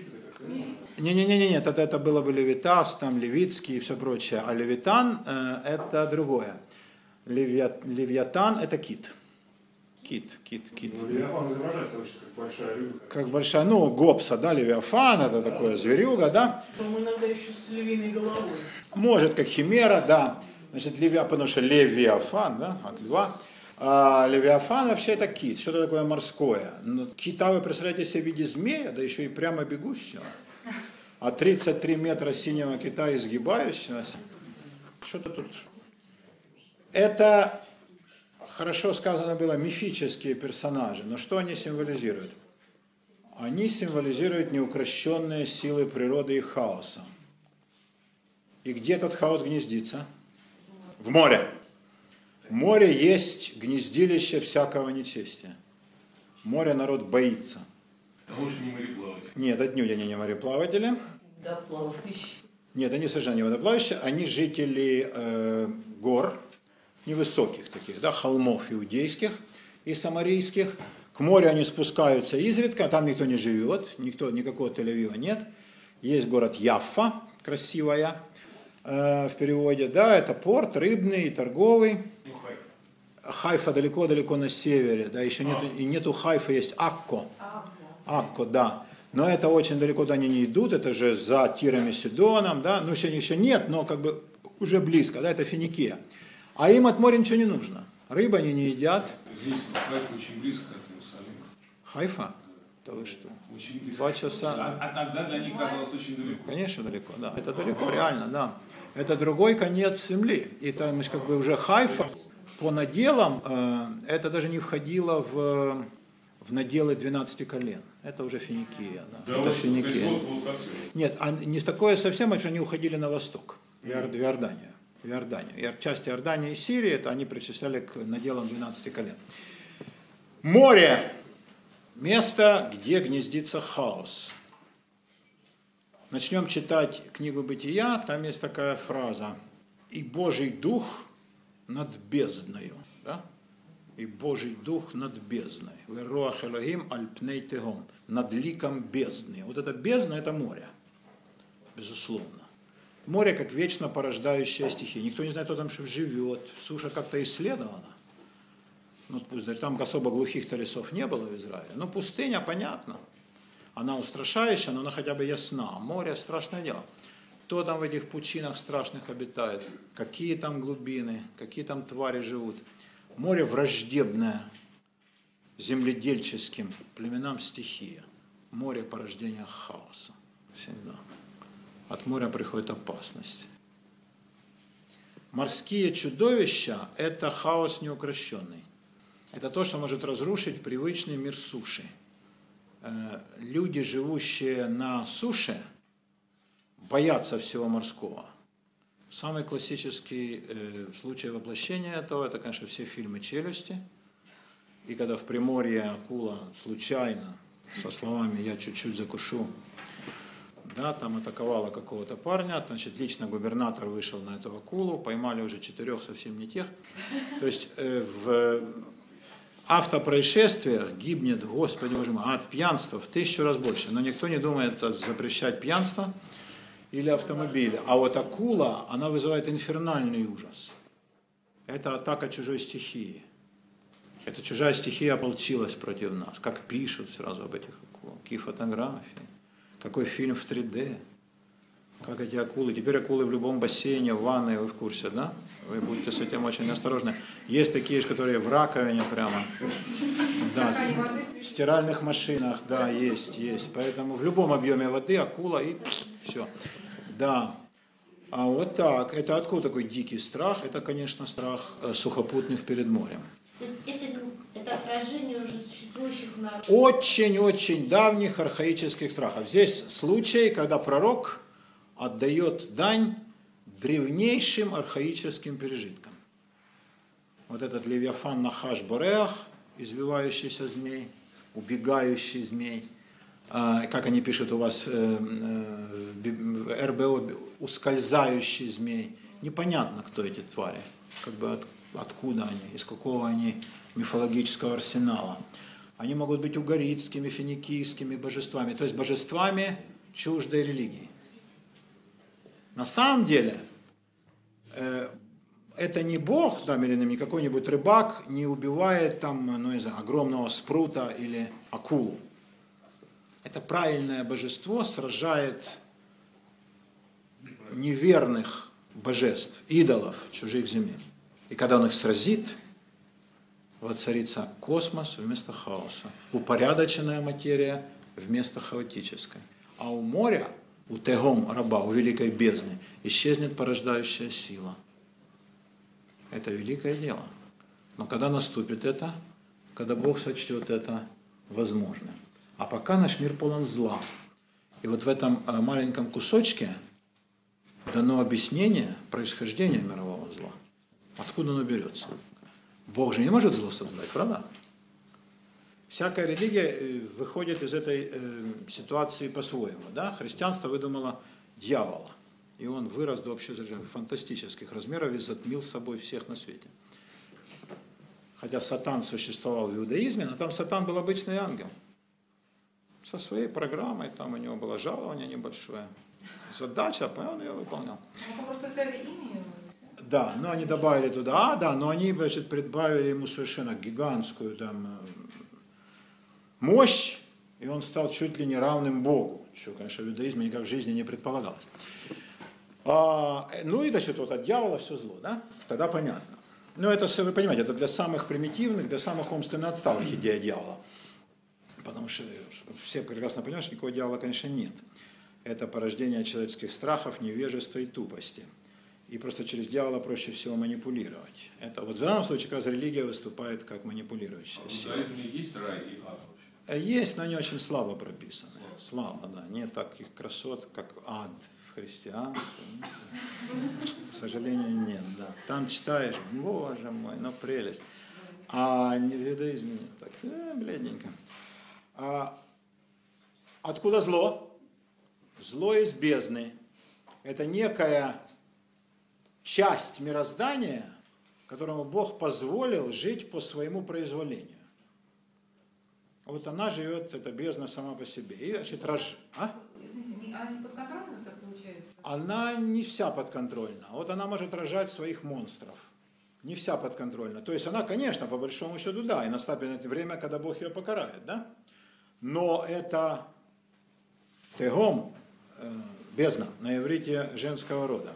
Значит, во-первых, откуда все зло? Понятно, от женщин, да. От некой порождающей силы, она же порождает, она же забирает, да, как земля. Но земля не родит таких монстров ужасных. Поэтому земля есть священная сущность. А море ро- рождает. Бог позволяет бездне это делать. И вот эти силы зла, они оттуда и плодятся. Они оттуда и плодятся. Потому не удивляйтесь, что в мире много зла. Оно идет вот этой, от этой самой бездны. Рано или поздно Господь ее укротит. Да? Вот таким путем. Ну, Тогда не бьется с творением. Как? Тогда не бьется с творением. То есть э, все существа созданы создателем, а И- это, получается, производится там как-то И это тоже создателем, но с возможностью не трансформация. любой- Не, не, не в трансформации. Вот Бог создал всех женщин и сказал, плодитесь и размножайтесь. Теперь Он не сотворяет каждого младенца, который выходит из женского лона. Она сама рожает. Ну, в принципе, по образу и подобию. По образу и подобию в широком смысле, да. Но это Он так сотворил человека, а других существ Он не сотворял по своему образу и подобию. Они очень разные бывают. Они очень разные. Бывают как животные, бывают как э, рыбы, а вот бывают там такие как монстры. Вот эти чудовища, которые в море. И вот надо на них так вот и смотреть. Это вот те самые монстры, которые воплощают силы зла. Леонид Александрович, а вот этот небольшой кусочек, э, ну, скажем так, он был понятен людям, для которых море действительно было олицетворением каких-то сил зла? Народ, древний народ, даже современный народ считает, что понимает вообще, о чем? Я, например, не вот пока вы сейчас не объяснили, мне это какой-то совершенно загадочный пассаж. Народ... И никаких архаичных чувств во мне не пробуждает. Есть Сейчас расскажу мидрашик, который по этому поводу вполне э, мог сложиться. Есть такой дивный... Значит, вы же посмотрите, как все строилось. Я вам объясняю, э, на, скажем, с привязкой к современным делам, да, к газетам, телевизору, там, политике и всей этой тухля- э, в смысле, ко всем этим прелестям, да. А тогда объясняли с привязкой к своим делам и очень любили рассказывать всякие комментарии, среди которых выделялись так называемые мидраши. Мы там на прежних курсах часто их читали. Есть дивный мидраш про Лилит. И вот он как раз Лилит, да. Э, Он объясняет, э, что такое порождающая сила и какая от нее, какой от нее вред, и откуда всякое нечестие берется. Вы помните, в начале творения Бог создал самца и самку. Не мужчину и женщину, а самца и самку. А потом они куда-то делись, сгинули. Ну, баба сгинула. И мужик остался один. Вопрос, где баба, не ясен, не ясен до сих пор. До Евы, которая Да, до Евы, да. Э, И нехорошо человеку быть одному. И тут Мидраж говорит, была Лилит. Лилит от Лайла, ночь, порождение ночи. Для чего женщина же еще нужна, понятно? А, Значит, Мидраш начинает в лучших традициях э, колоссальной сексуальной озабоченности людей, которые его сочиняли, э, прямо берет быка за вымя. Или за что быка? За рога. И говорит так. Адам ходил по раю и видел, как животные любят друг друга. Ему это нравилось. И он пробовал с каждой самкой. Не получалось ни с одной. А он пытался, но не выходило. Ну, я выпускаю детали, в общем, плохо получилось. А, и тогда он взвыл Господу, дай мне, значит, пару э, соответствующую. Да, сейчас, конечно, мы достигли большего прогресса. Да. Уже и улиток приспособили, да. В общем, да. Э, и Бог сказал, хорошо, и послал Лилит. Она была красавица, но и не понравился Адам. Ей не понравился, да. А, Значит, она же была наделена свободой воли, и она, как сотворенная позже, по иерархии библейской, она господствует над тем, что сотворено раньше. Кстати, женщина над мужчиной точно так же. Да? Что ж такие есть. Вот то, что вы с нами и делаете. Да? А Лилит сказала, а что ты хочешь? Адам с самурайской прямотой сказал, чего бы он хотел, и объяснил, как именно. На что, не, ну, наверное, показал, но простой же был парень, так сказать. Приличием не обучался, не кончал никаких консерваториев. Показал примерно, как он видел там у верблюдов, у серн и антилоп. Она сказала, мне не выйдет так. Почему? А ты будешь тогда сверху. А я, значит, получаю снизу, а я раньше тебя, э, я позже тебя сотворена и должна господствовать. Он говорит, ну а как? А давай, значит, классическую, тоже нет. А по тем же причинам. Ну а как, значит, давай ты будешь сверху. Все это смакуется, как это я объясняю вам сухо, так по-пасторски, да, там это все с массой изумительных деталей, которые говорят о том, что доктор Фрейд очень во многом был прав. Очень во многом. И там был ему фронт работ. А, Он говорит, ну давай, ну так тебя устроит, ты-то типа будешь сверху. Она говорит, да-да-да-да, давай, готовься, готовься. Ну и он стал готовиться. Но он же дурак, как все мужики, да? а она-то умная и хитрая. Ей совершенно этого ничего не хотелось, и не надо было. И пока он там готовился, наверное, зажмур глазки, там, дорогой, да, все такое, значит, глаза. Э, нет, этого не было насчет рта, да. Это потом появилось, да. Э, она произнесла непроизносимое имя Бога, Шема Мефораж, который Бог же неосторожно ей сказал, поскольку она была так красива, что он подумал, вот возлюбленное творение мое. Она оказалась такой, ну, плохой же. Шема Мефораж. Ну, такое есть непроизносимое имя Бога, которое дает власть над всеми земными созданиями. Нет, это, это, его название. это его название. Как называется непроизносимое имя Бога. Как оно звучит, никто не знает. Тетраграмматон это Яхве всего-навсего. У Бога множество имен. Говорят 999, и в зависимости от какое ты скажешь, такой атрибут Бога будет тебе служить, это целая наука. Точнейшая в мире, конечно. Безусловно. Точнее только ангелология и политология. А, в общем, она сказала, явились э, ангелы, в смысле, ну, по вызову, и она говорит, так, у- унесите меня отсюда. Она говорит, куда ехать? Я скажу. А он лежит и ждет, а ничего не происходит, он открыл глаза, ну, в общем, разочарования его не было предела, он взвыл к Богу, Бог сказал, я же тебе дал уже одну, блин, сколько тебе, горем тебе тут? Ох, идиот, сказал Бог. Ну хорошо, вернем, вернем, вернем. И послал трех э, дру- других ангелов. Это мидраж, я думаю, рассчитан, так сказать, помягче, на самых простых слушателей, невзыскательных. Невзыска- И можете себе представить, да, к кому он обращался. А, Три ангела, их звали Сенай, Сеной, Сансеной и Самангелов. Бессмысленное сочетание букв, э, стилизованное под греческий. Имею в виду, что от Греции всякое дело. Да. Это такой спор с греческой мудростью, да, на уровне простонародья. А эти три парня, ну, такие были менты, суровые, прошедшие Чечню, э, но не отличавшиеся большим умом. То есть оперативной смекалки не было. Они ее выследили, Лилит, да, и допросили тех ангелов, те сразу сознались, ну, тут техникой допроса они владели. И выяснилось, что она улетела не куда-нибудь, а на юг Красного моря, нет, на север Красного моря, на юг нынешнего Израиля и Иордании, там, где сейчас Акаба Иорданская и Элат Израильский. Место всякого разврата, да. А там жил демон Ашмадай, Асмадей, демон уничтожения, известный, помимо того, что он уничтожал, еще и своим сладострастием. Он понимал, откуда летит. Че я отдам? А он жил в воде. Он был такой, э, он мог летать и по воздуху, но любил жить в воде.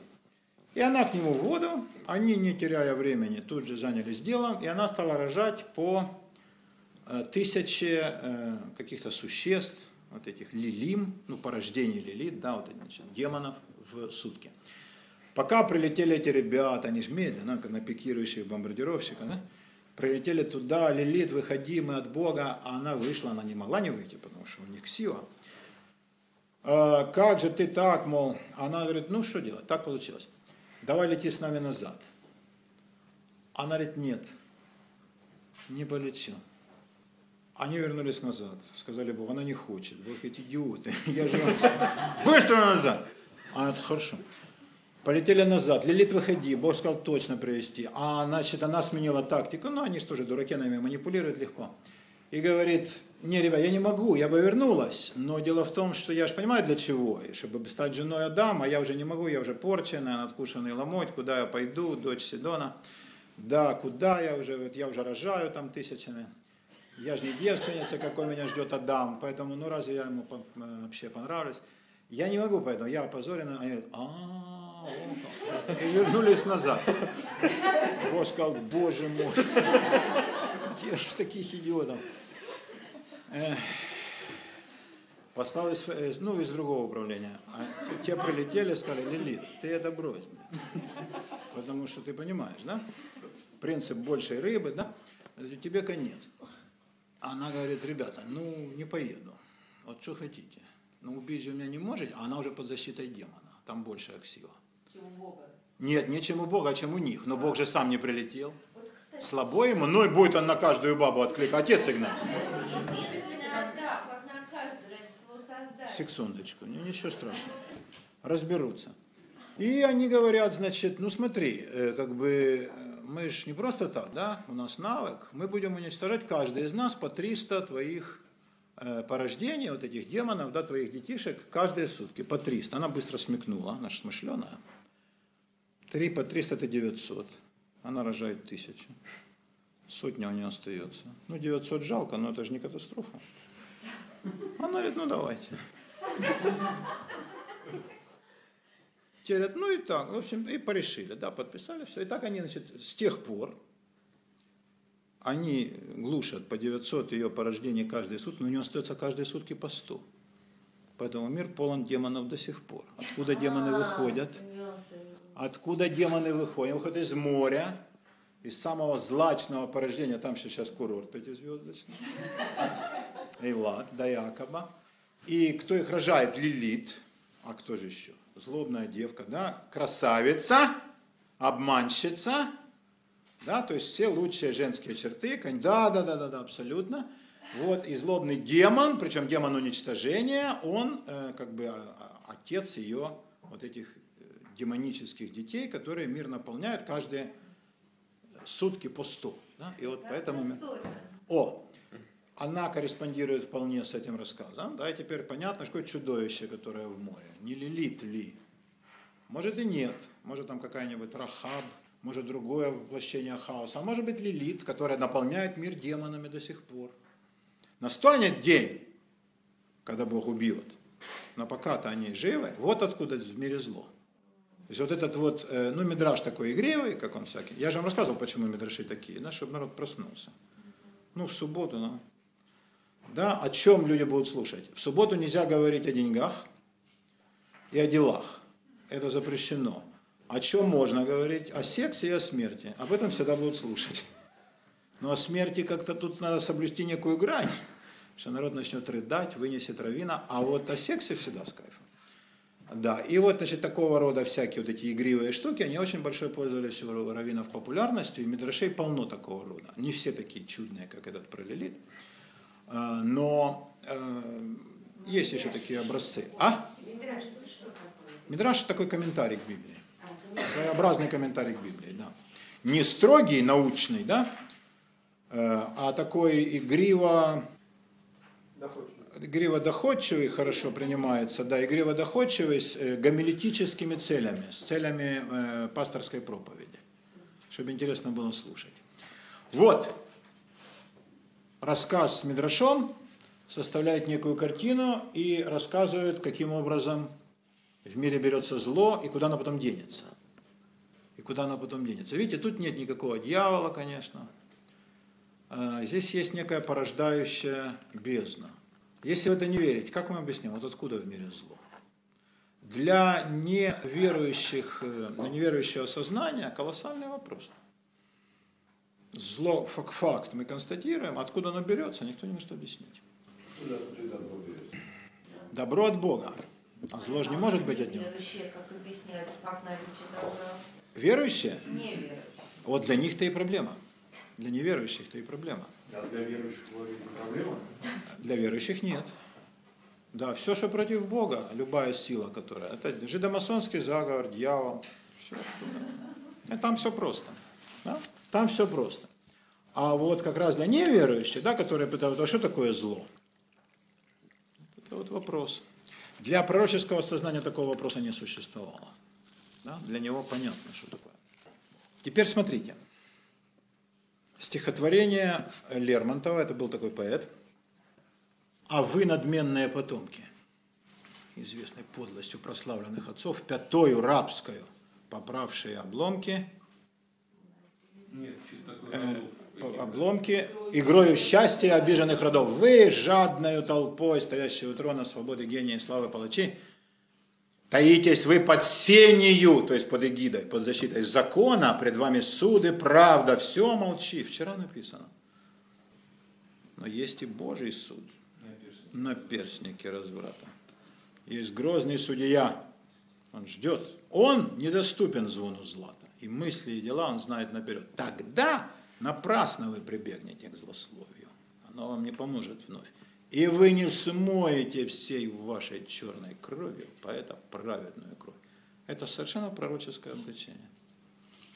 Совершенно пророческое обличение. На смерть поэта. Да, это может быть лучшее, как мне кажется, из того, что он вообще написал, Лермонтов. И это абсолютнейшее следование пророческой традиции обличения мирского зла и людского нечестия. Мир полон зла, он не питает иллюзий. Гады свели гнездо под сенью закона. Закон никого не излечит. Да? Кривосудие полное. На этом свете мы не добьемся правды. Но есть и Божий суд. Это абсолютно пророческая линия. В ситуации, когда уже нет надежды ни на что, ни на какую институцию власти, ну, например, на суд, или на праведного судью, или на моральный авторитет, или на церковь. У Лермонтова, конечно, не было. Или на царя. Ну, он относился к конкретному царю с большим скепсисом. Нету надежды ни на кого. На кого надежды возлагать принято. Тогда что остается? Надежда только на Бога. Вот у пророка это было с самого начала. Он не надеялся ни на какой из людских институтов. Ни на один. Он понимал, что все сгнило. Кто может исцелить? Только Бог. Лермонтовское стихотворение написано абсолютно в духе Исаи. Потому что на этом свете нечего надеяться на хоть какое-то проявление божественной правды. Все надежды надо возлагать на суд Божий. А где-нибудь в Танахе Бог как бы обещал вот, э, справедливость? Слово справедливо, слово Ну, человеческое. Ну, я имею в виду, да, окей, не справедливость, а он где-то обещал, вот, э, Со всеми разобраться. да, Нет.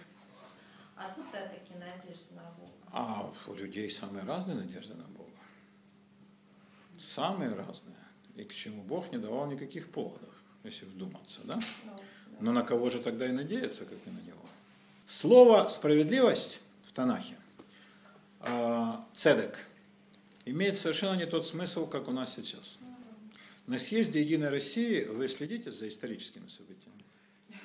Подозреваю, что нет, возлюбленное чадо. Ладно, я не скажу отцу Игнатию, так и быть. Идите, отец Игнатий. ладно. А, выступал э, архиерей Всеволод Чапмен. Чапмен, да. Стали полтора метра, замечательный бой. Образец монашеского благочестия и смирения. А он монах? Он монах. А, ну что делать? За грехи наши, да. Тогда он еще не прочел Лолиту и не предложил ее на предмет, на, на предмет педофилии с ней разобраться, как он вдруг сделал потом.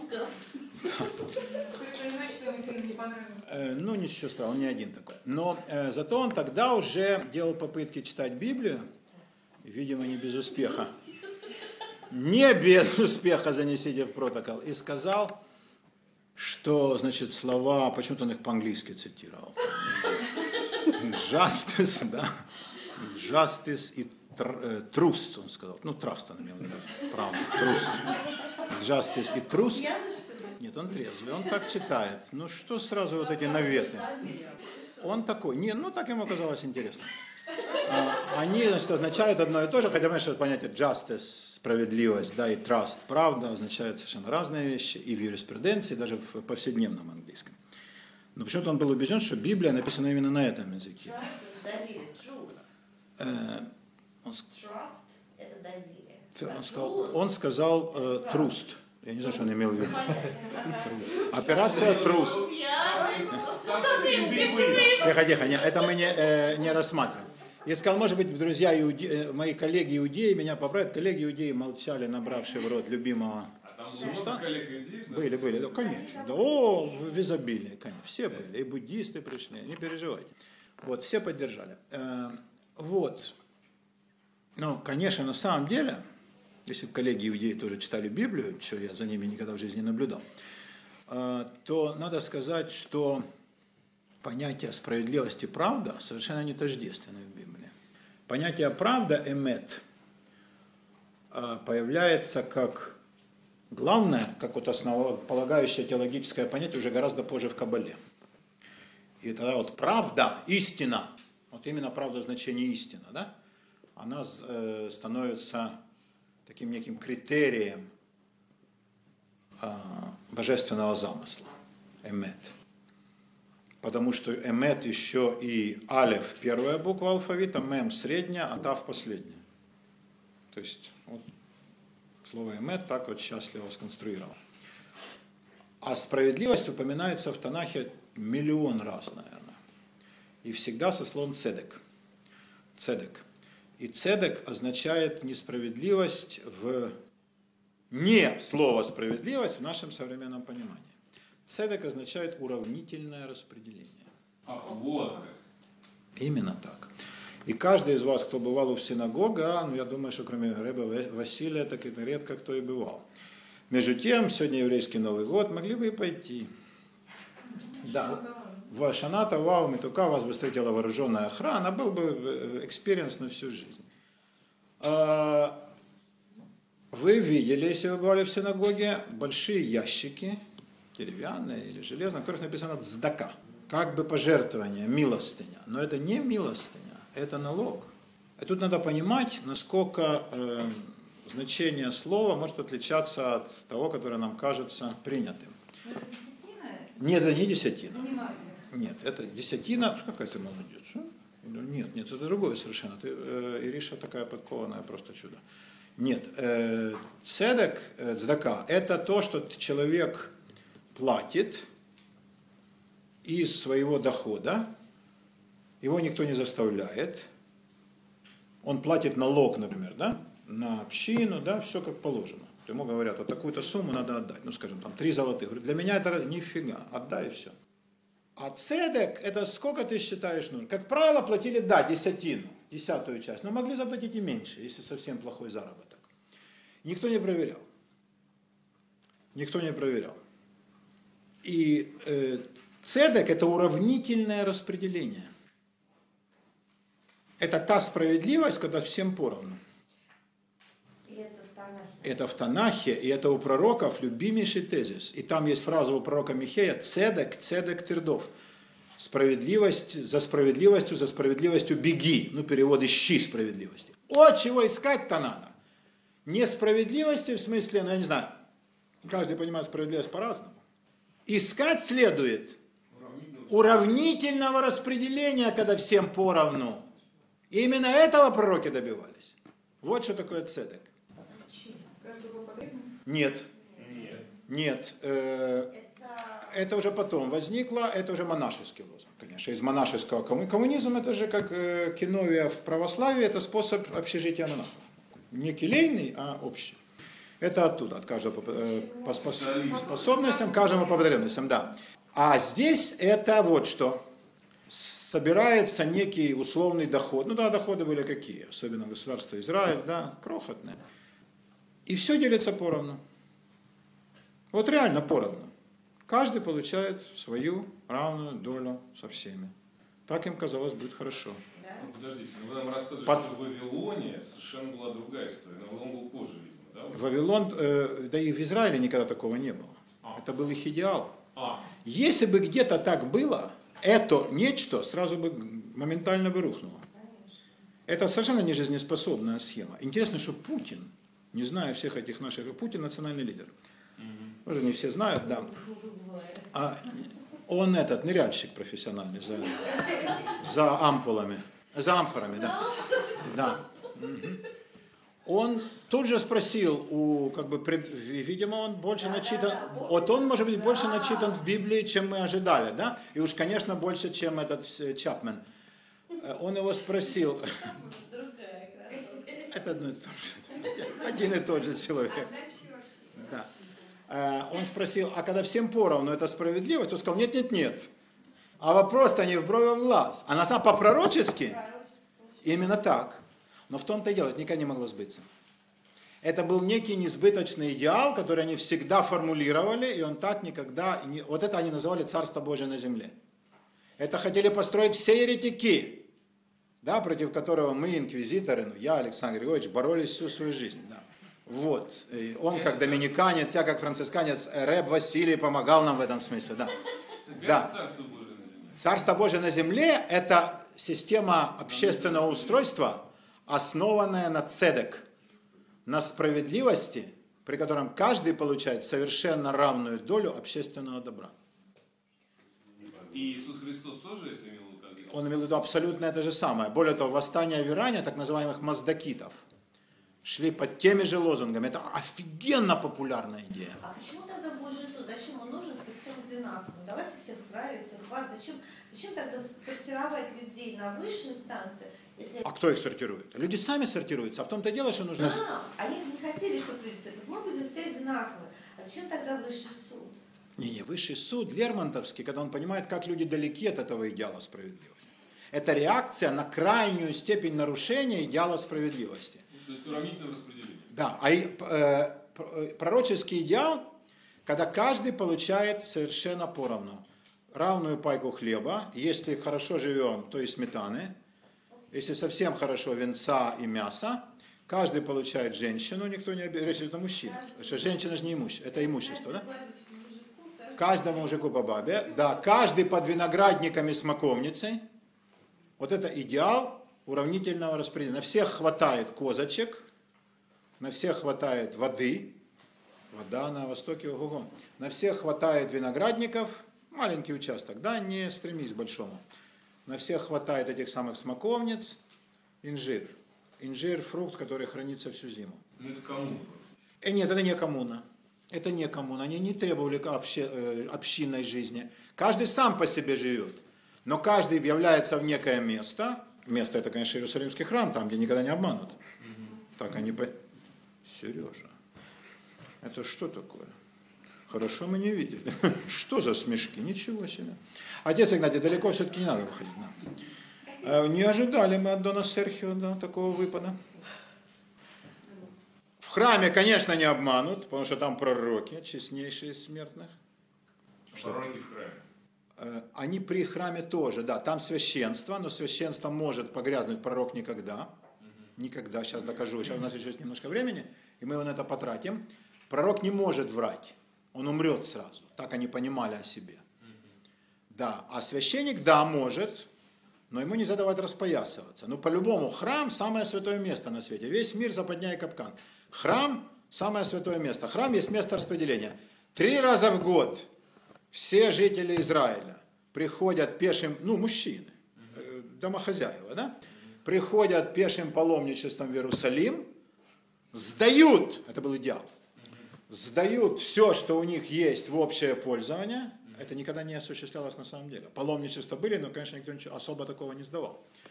А приносили пожертвования на храм, ну, конечно, все свое не волокли же, идиоты, что ли. Это делится поровну, потому что составляются списки, вот это задача, между прочим, левитов, которые должны никого не упустить. Нужно обойти каждую деревню, каждый двор, сколько у тебя едоков. И каждый домохозяин, явившийся в свою очередь в храм, получает свою долю. Хлеба, вина, масла оливкового, фиников, там, ну и всего прочего. Вот так. Вот так мыслится идеальная жизнь. А потом он уходит и живет под своей смоковницей. В идеале ему должно хватить, если он не роскошествует. Но при такой жизни сильно не пороскошествуешь. Но при этом идея работать. Чтобы... Работать, работать, обязательно, иначе ему нечего будет приносить на следующий год. Да, он должен работать. Но, во-первых, не надо рвать пуп. Во-вторых, чересчур работать для богатства – это плохо. Лучше помолись лишний раз, да, возмысли о том, кто ты такой. Потому что те, кто пашут все время, придумывают всякие гадости. Да, это же они приближают царство хаоса этих потом провозгласят провозвестниками Антихриста, потому что прогресс всякий ведет к Антихристу, это однозначно. Еврейский народ в основном очень трудолюбив. Как это не понимаю вообще. Что вам сказать, брат Андрей? Вы, видимо, их мало видели. Да, среди, среди них есть рэп. Нет, но, есть, конечно. есть, особенно среди духовного сословия. Э, есть, есть трудолюбивые, но сказать, чтобы он в массе своей был трудолюбив, что-то я не замечал. Нет, я думаю, нет. Есть народы куда как более. Я, например, видел, как работают корейцы по сравнению с еврейцами. Нет, ну КПД, понимаете? КПД тоже, слава богу. КПД тоже, слава богу. Ну, я не знаю, среди всякого народа есть трудолюбцы, есть раздолбаи, но я не, не думаю, что евреи есть из самых трудолюбивых. Ну, по, сравнению с окружающими их арабами, да. По сравнению с китайцами и корейцами у меня большие сомнения очень большие, да, что они там кого-то посрамят трудолюбием. Не думаю. А, дело не в трудолюбии. А дело в том, что как бы труд не есть самая первая ценность. Об этом христианство, это протестанство провозгласит таковым.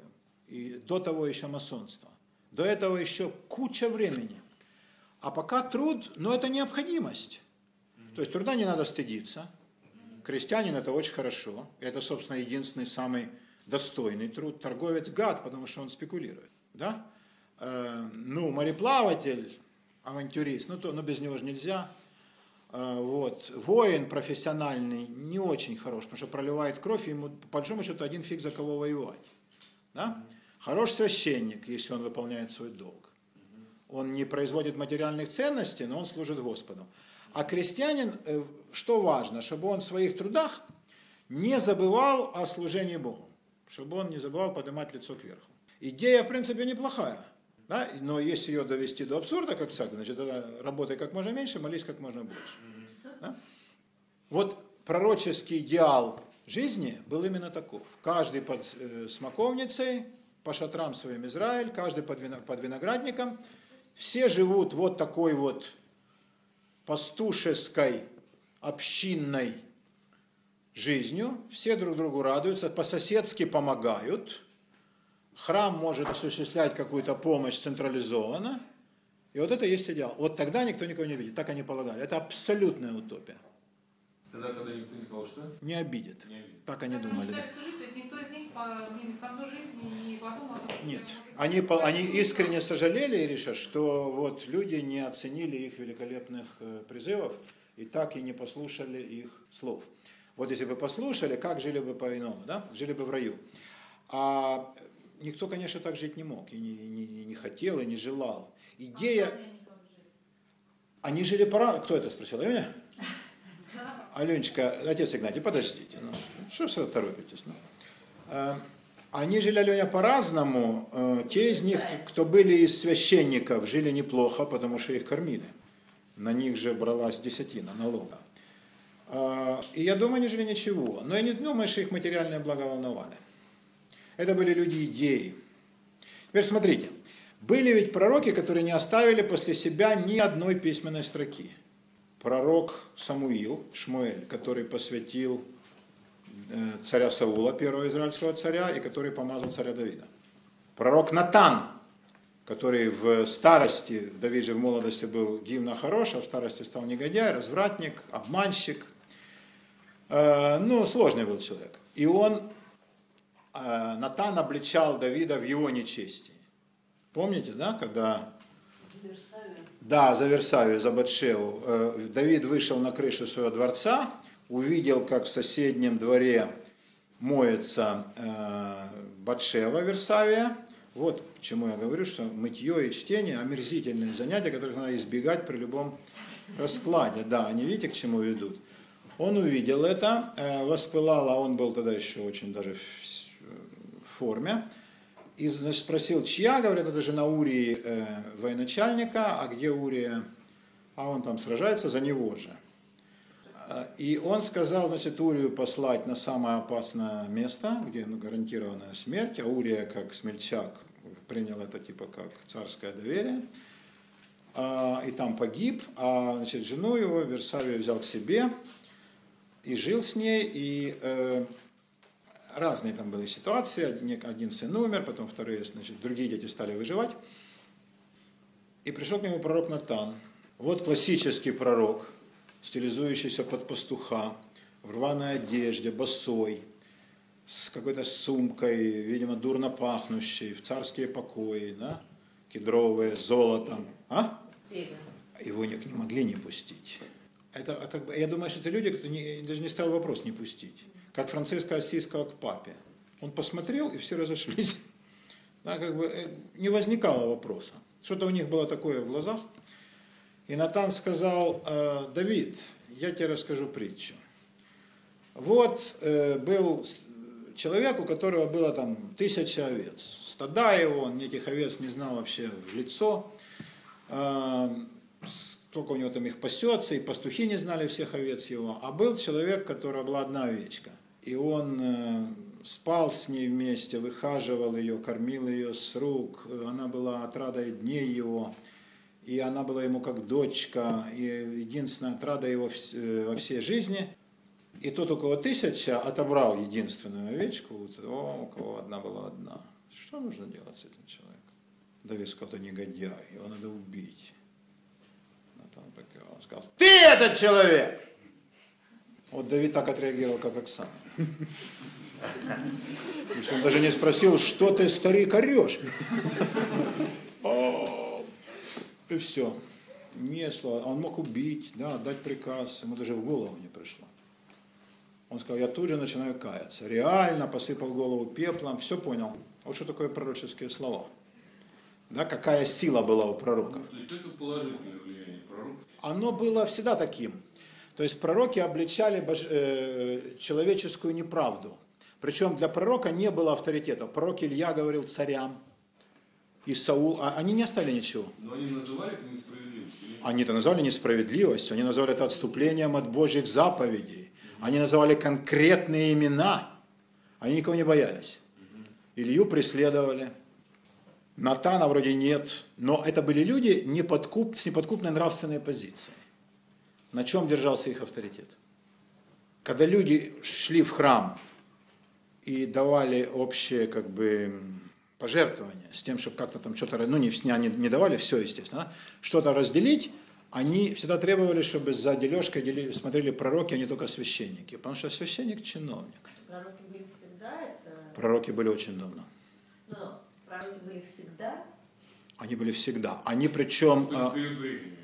Ну, ну вот в храм там несли, обязательно, чтобы был пророк, то есть всегда... Ну, а, пророки появились задолго до храма. Пророки первые были еще при, при, э, э, э, от Самуил, да? И царь Саул ходил, и о нем говорили, неужели и Саул в пророках? То есть это были такие шайки бродячих прорицателей, скорее, чем пророки, да. А потом из них выделились настоящие пророки. Шайки бродячих прорицателей, да. А пророк приходил в храм, кто его больше всего не любил? Священство. Потому что он был представитель народности. Кто его обожал? Толпа. С одной стороны, когда он обличал толпу, могли убить, но никогда же не убивали. Ворчали, могли там камнями бросить, но не, не, не трогали. Даже Илью, которого ненавидели, он обличал всех. У них был моральный авторитет. Вот что такое пророк, как хранитель социальной справедливости. И при пророке не так распоясывались. При пророке цари вели себя тихо. При пророке священники вели себя по закону. Сила божественного авторитета. Но для этого надо было обладать непоколебимой верой в то, что ты есть посланник Божий, а не просто так человек. И ты, э, у тебя есть моральное право а, всех обличать. Значит, как, как нужно самому жить? Они должны были жить правильно. Безусловно. И, э, в этом плане никто, вот о пророках никто дурного слова не сказал. Никто не сказал, а, а, как, вот, а как ты насчет баб? А откуда у тебя деньги? А почему ты ешь? То есть, видимо, жили они. Ну, нам известно, например, о Белье, о том, что он ходил в рванье, и о том, что он питался там сухим э, хлебом и пил воду. И Э, видимо, такой образ, к такому образу жизни стремились все пророки. Но, наверное, Исаия, Амос, Еремия, жители Иерусалима, это видно по стилю и по образованности их, они, наверное, жили зажиточно, но они, конечно, жили богато. И, во всяком случае, они всегда жили праведно, могли объяснить, скажем, происхождение там тех или иных денег, да, и никогда не выставляли богатство на показ, и у них был моральный авторитет обличать своих ближних. Это тоже важнейший э, атрибут пророчества. Да? Это тоже, кстати, то, чего требует, например, писателя русской литературы, да? чтобы писатель был непоколебимым моральным авторитетом, чем, кстати, к чему совершенно не стремится. Да? Последний, кто претендовал на эту роль, был Александр Исаевич Солженицын. Последний, кто видел себя пророком, да? а так-то, кстати, в основном народ этой роли тяготится, конечно. Но посмотрите, да, от людей требуют именно такого пророческого служения. Ты должен обличать все язвы, все язвы мира. То есть, с одной стороны, вот эти призывы к уравниловке, они совершенно деструктивны, с другой стороны, обличение... Это, Андрей, с вашей точки зрения. На самом деле, это одно и то же. Для них это одно и то же. Для них призыв к справедливости к уравнительной, и, и призыв к э, тому, чтобы вот все делалось по заповедям Господним сейчас, они не видели никакого противоречия. Это вы видите сейчас, ретроспективно, да, через 3000 Ну да, лет. да, да. И для вас одно, с точки зрения вашего мировоззрения, одно позитивное, а второе негативное. Для них нет, это была одна целостная программа. У них не было противоречия. Ну, Это понятно. был целостный взгляд на мир. Вот они требовали от людей следования вот этой программе.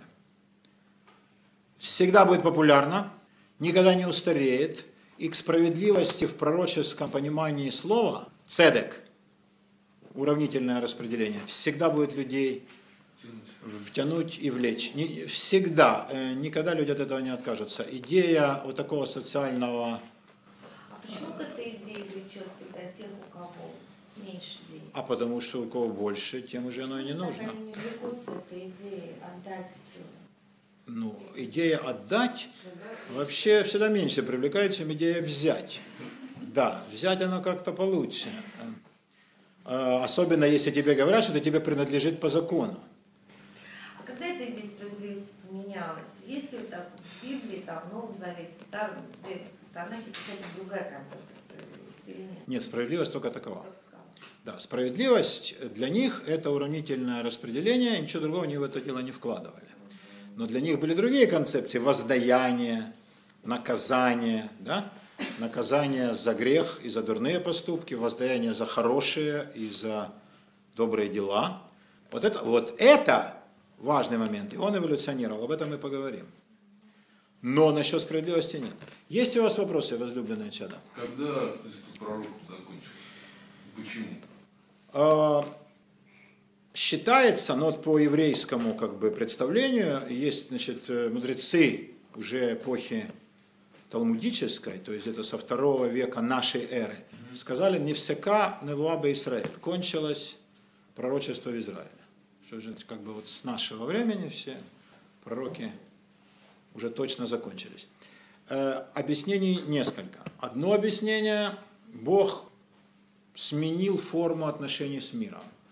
Он э, не говорит через пророков, а посылает, скажем, знамения. Да, или там посылает э, мудрецов, книги, да? народ выучился читать и так далее. Второе объяснение, э, люди пророков не слушают, Бог решил послать последнего решительно, это исламская точка зрения. И таковым последним был погонщик верблюдов, как звали? Муха. Мухаммед, да, совершенно верно. И вот он последний, больше уже не будет. На этом ислам строит свою теологию, признавая всех пр- прежних пророков. А, либо объяснение скептиков, гадов и нехороших людей, как, например, ваш покорный слуга. Основанное на том, что для того, чтобы люди верили пророкам, нужна и со стороны пророков, и со стороны слушателей пламенная вера. Вера поубавилась среди всех народов. Потому что, во-первых, прогресс, прогресс убивает веру. Научные знания, они же увеличились. Э, Кроме того, э, в еврействе вера пламенная стала исчезать после поражений в двух громадных восстаниях, которые кончились национальной катастрофой. В этих ситуациях говорить о том, что Бог кого-то сокрушит мечом своим тяжелым, что как люди видели, что случилось ну, это практически на жизни двух поколений, да, 70 лет, страна пришла вообще в полный крах и упадок, ну, как бы, трудно рассчитывать, что после этого, да, люди будут также экстатически слушать про пророка. А, Да и желающих такое говорить тоже поубавилось. И еще одно косвенное объяснение. Э, В эпоху уже рубежей нашей и не нашей эры говорить о пророках, например, э, в еврейской или в христианской среде, это означало говорить о Мессии. У евреев о его первом пришествии, а у христиан о втором. И те, и другие... Нет, конечно, но пророки, о чем они э, должны говорить? О том, что вот Бог, да, Бог явит суд свой. В ту эпоху мессианская идея была колоссально популярна. Значит, если пророк не говорит о Мессии, о чем же он еще говорит? Если он говорит о Мессии, христиане опасались таких, потому что люди говорили, ну где? И в конце концов эту идею, э, высказанную в Евангелии, пришлось задвинуть. А насчет того, что не придет род сей, То есть это поколение не кончится, а Бог уже явится со славой судить народы. То есть второе пришествие от это наступит. А Мессия это пришествие Господа. Нет, Божьего посланника. Божьего посланника. Божьего посланника, да. А иудеи после поражения в двух восстаниях, из них второе было под мессианскими знаменами, для них э, менее всего хотелось еще одно, тогда уже точный крах. И они мессианские разговоры пресекали. Поэтому о чем пророкам было говорить? И как бы э, пророчество оказалось невостребованным. И оно само собой, как институт, закончилось. И хотя возникали люди, о которых говорили, вот он был подлинный пророк, но это уже да, пророк был, получается, ну как э, ему об этом человеке, да, э, говорили о нем как о пророке, уже скорее в, как, о, э, как о, в жанре литературной метафоры. Да, пророк, в смысле, как он предвидел грядущие трудности, да, как он предсказал там наши неприятности. А, Но никто не относился к нему как к пророку, посланцу Божьему, как относились к Исаии, Езекииле, Натану, Илье, Иеремии и тем библейским пророкам, которых мы с вами изучали. А какая разница между Мессией и пророком? Пророк – человек, которого Бог избирает для того, чтобы он говорил Божью правду и говорил людям, что Бог им хочет сказать. Мессия – посланник Божий с колоссальными полномочиями. Пророк может только бухтеть. Он глаголом жжет сердца людей. Ничего больше он делать не может. Вот он рассказчик, писатель, говоритель, да, и все. А Мессия может все. У него от Бога будут, ну там спорят какие, но огромные полномочия, вплоть до мертвых воскрешать. И он все, что захочет, он и сделает. У него будет от Бога некая программа, план, и он полностью жизнь переоформит. При нем все пойдет по-другому. Иудеи верующие ждут. Ну, они, конечно, уже в меньшинстве некотором, да. Хотя в такие дни, как Новый год, конечно, они ждут, да. Вот. э, Но я не встречал сейчас таких экстатических ожиданий Мессии, какие бывали, скажем, в средние века, судя по описаниям. Я не видел таких людей. Над- ну, скорее посмеиваются над э, ожиданием Мессии. Такой ну, может быть, совсем наивный вопрос, но я просто только-только начала разбираться. Вот иудеи Христа не приняли, да? Есть какие-то критерии вот в их понимании, какой должен быть Мессия, которому они поверят, которого они примут? Слово Христос. Признаки ложности какие? Христос, Христос. А, Слово Христос, греческий перевод слова Мессия, помазанник, да? Значит, иудеи не приняли э, Иисуса из Назарета как Мессию, на том основании, что его убили. Мессию убить нельзя, он сам кого хочет забуцает. И э, это первый критерий. То, что он воскрес, потом это... Ну, ну это, это, это, это не к нам, нет, это не к нам. Это насчет крашеных досок, это туда, да. Насчет воскрес это не обсуждалось. Э, Конечно, нет. С точки зрения иудейской теологии, Иисус из Назарета один из очень многих в еврейской истории лжемессий. Каковых было много, а в тот период, когда жил он, их было особенно много. Есть книга такого э, Гарри Саленовица, американского исследователя, The Jewish Messiahs, еврейские мессии, и он как раз пишет об этой эпохе и пишет, сколько там было таких мессий.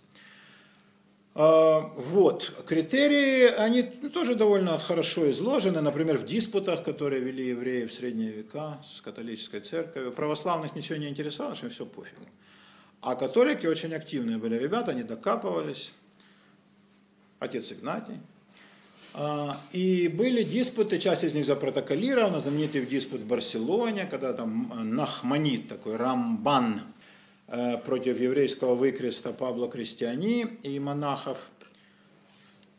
Э, Был спор, и э, он закончился в ничью. Но это максимум, который евреи могли рассчитывать. Если в ничью, это означает, что они победили с полным преимуществом. При любом ином исходе э, победу присуждали, конечно, христианам. Евреи диспуты ненавидели, но их вынуждали. Но в случае с э, Нахманидом и этим Пабло это было как вчерашний футбол. Барселона и чемпион Белоруссии команда БТ. Барселона, ну, блин, Беларусь, они никогда не слышали об этой стране. Они вышли всерьез. За полчаса забили 4 мяча, потом думали, да ладно, а потом еще пятый и все. Ну, как бы вот так, да, и это было такое в одни ворота. А, Но Нахманит, великий систематизатор и кодификатор, да, то есть классификатор, таксономист, Он дал критерии ложности и истинности. Например, после Мессии, если по Исаии, жизнь должна же полностью измениться. Ягненок должен возлечь вместе со львом. Раз это произошло после прихода Иисуса? Нет, конечно. Э, Люди должны перестать убивать. Должно прекратиться насилие. Главный движитель нашего мира. Да, мы же все же- наш мир, нас насилие никакой трансформации не произошло. ни малейшей. То есть ни малейшей не произошло. Да, как оно было, такое оно и идет. Да. Не исчезла смерть, не исчезли болезни, не исчезла злоба человеческая, не исчезло насилие и война. Вот это, кстати, лозунг сразил короля. И он сказал, «А ведь правда, да, как бы я всю жизнь, а если бы да, то как, бы, как же, да? И он все с цитатами, без Талмуда, он э, с цитатами из Библии доказал, что ну ничего этого же не, не случилось, да? И все как бы убедил. То есть после прихода Мессии жизнь должна измениться радикальным образом, да? Э, абсолютно. Как? Христиане отжиться не смогли. В, да, в том случае нет, не А смогли. может, тогда ничего не изменился культ? А какого бы фига он бы менялся? Кто знал об этом диспуте вообще? А, Кто знал? А кроме того, даже если бы кто узнал, разве культы меняются от аргументов? Господи, разве люди слушают аргументы? Люди слушают совсем другое, да. Можно вопрос? А с точки зрения иудаизма, э? Нет, не ересью, не ответвлением. А, не, ну есть такие, которые считают это ответвлением иудаизма, испорченным, все это наше только испорчено. Это -то как бы ну, умственно отсталая часть иудеев так считает. Да? А нет, это лжемессианская доктрина, которая разрослась до огромных пределов, построила свою теологию, свою доктрину. И что для многих евреев обидно, свою огромную цивилизацию, истоки которой далеко не все иудеи понимают, поскольку они не знают про Кабалу, там, про все эти тайные пружины, э, но они ее как бы признают, да, и с ней вынуждены считаться. Но от этого она более верной и истинной не становится. То есть с точки зрения э, не еврея, труженика из каких-нибудь израильских полей, а иудея, да, который верит. С точки зрения иудея, христианство – это лжемессианская доктрина, основанная на ложных посылках, но построившая свою вот такую грандиозную теологию, ну, как индийская, как индийская. То есть люди выстроили себе систему представлений и в ней живут. Но это не ересь никак. Неважно, но она же тоже не становится верным, раз там многобожие, да? А кто верный, мы же понимаем. А, такие дела. Можно ли я еще Маришечка, давай, дорогая. Сейчас еще три минуты и все, да. Вопрос последний. Вот э, для христиан, иудей, да, это то, что меха, похудившиеся белина, новые знания уже не вольешь и все. А если я как христианка хочу прийти в иудаизм, то иудеи как меня будут воспринимать? С удивлением. Ну, как бы первый вопрос, э, как же разросся рыбацкий кружок? пе- первый вопрос э, это, Меня, христианку, можно влить то знание? ой, то знание, подождите, а, Облизываться вам не надо. Влить можно. э, о роли духовых инструментов Называется. В Библии они выхлесты, а вот э, а я не, не помню, как называется. Э, Вы обещали почитать нам произведение. Сейчас, минуточку. О роли духовых инструментов в духовной жизни духовенства? Нафига попу гармонь, да? Вот первый вопрос, который вам зададут, будет именно такой. А что вам, да, не сидится? Но если же вы так хотите, таких примеров было очень мало за всю вообще историю. А да? мне израильские товарищи рассказывают, что это практически массовое бедствие. О, конечно. Сейчас они еще не то. Шведы, вот у них подруга Шведы. шведка. Нет, ну сейчас принимают- Очень ярая. Да, сейчас принимают гиюр исключительно из соображений, чтобы жить в Израиле, э, много советских бывших, или там просто чтобы получить гражданство. Ребята христианские, которые приняли иудаизм, они куда более ярые. Как, и- как иудаисты, всякие да, неофиты, как, всё всякие неофиты, да. А кто Да, более, какой более яростный православный на всю голову православный ты, чем из евреев? Это же страшное дело, да? Посмотрите на них, это ж жутко смотреть. А те, кто приняли ислам из вчерашних, да, с- и- из вчерашних священников, есть такие. Поэтому это их хуже, таких хуже всего э, следует опасаться. Э, Дело не в сакральном знании, Марина, я кратко отвечу, если хотите, мы потом с вами приватно продолжим, но э, дело не в сакральном знании. Э, Две доктрины очень далеко разошлись. То есть их уже нельзя сблизить. Это утопия. Ну, то есть диалог там, да, Но ни одна доктрина не признает правоту другой, это исключено. Да? Это надо понимать. Хотите стать иудейкой?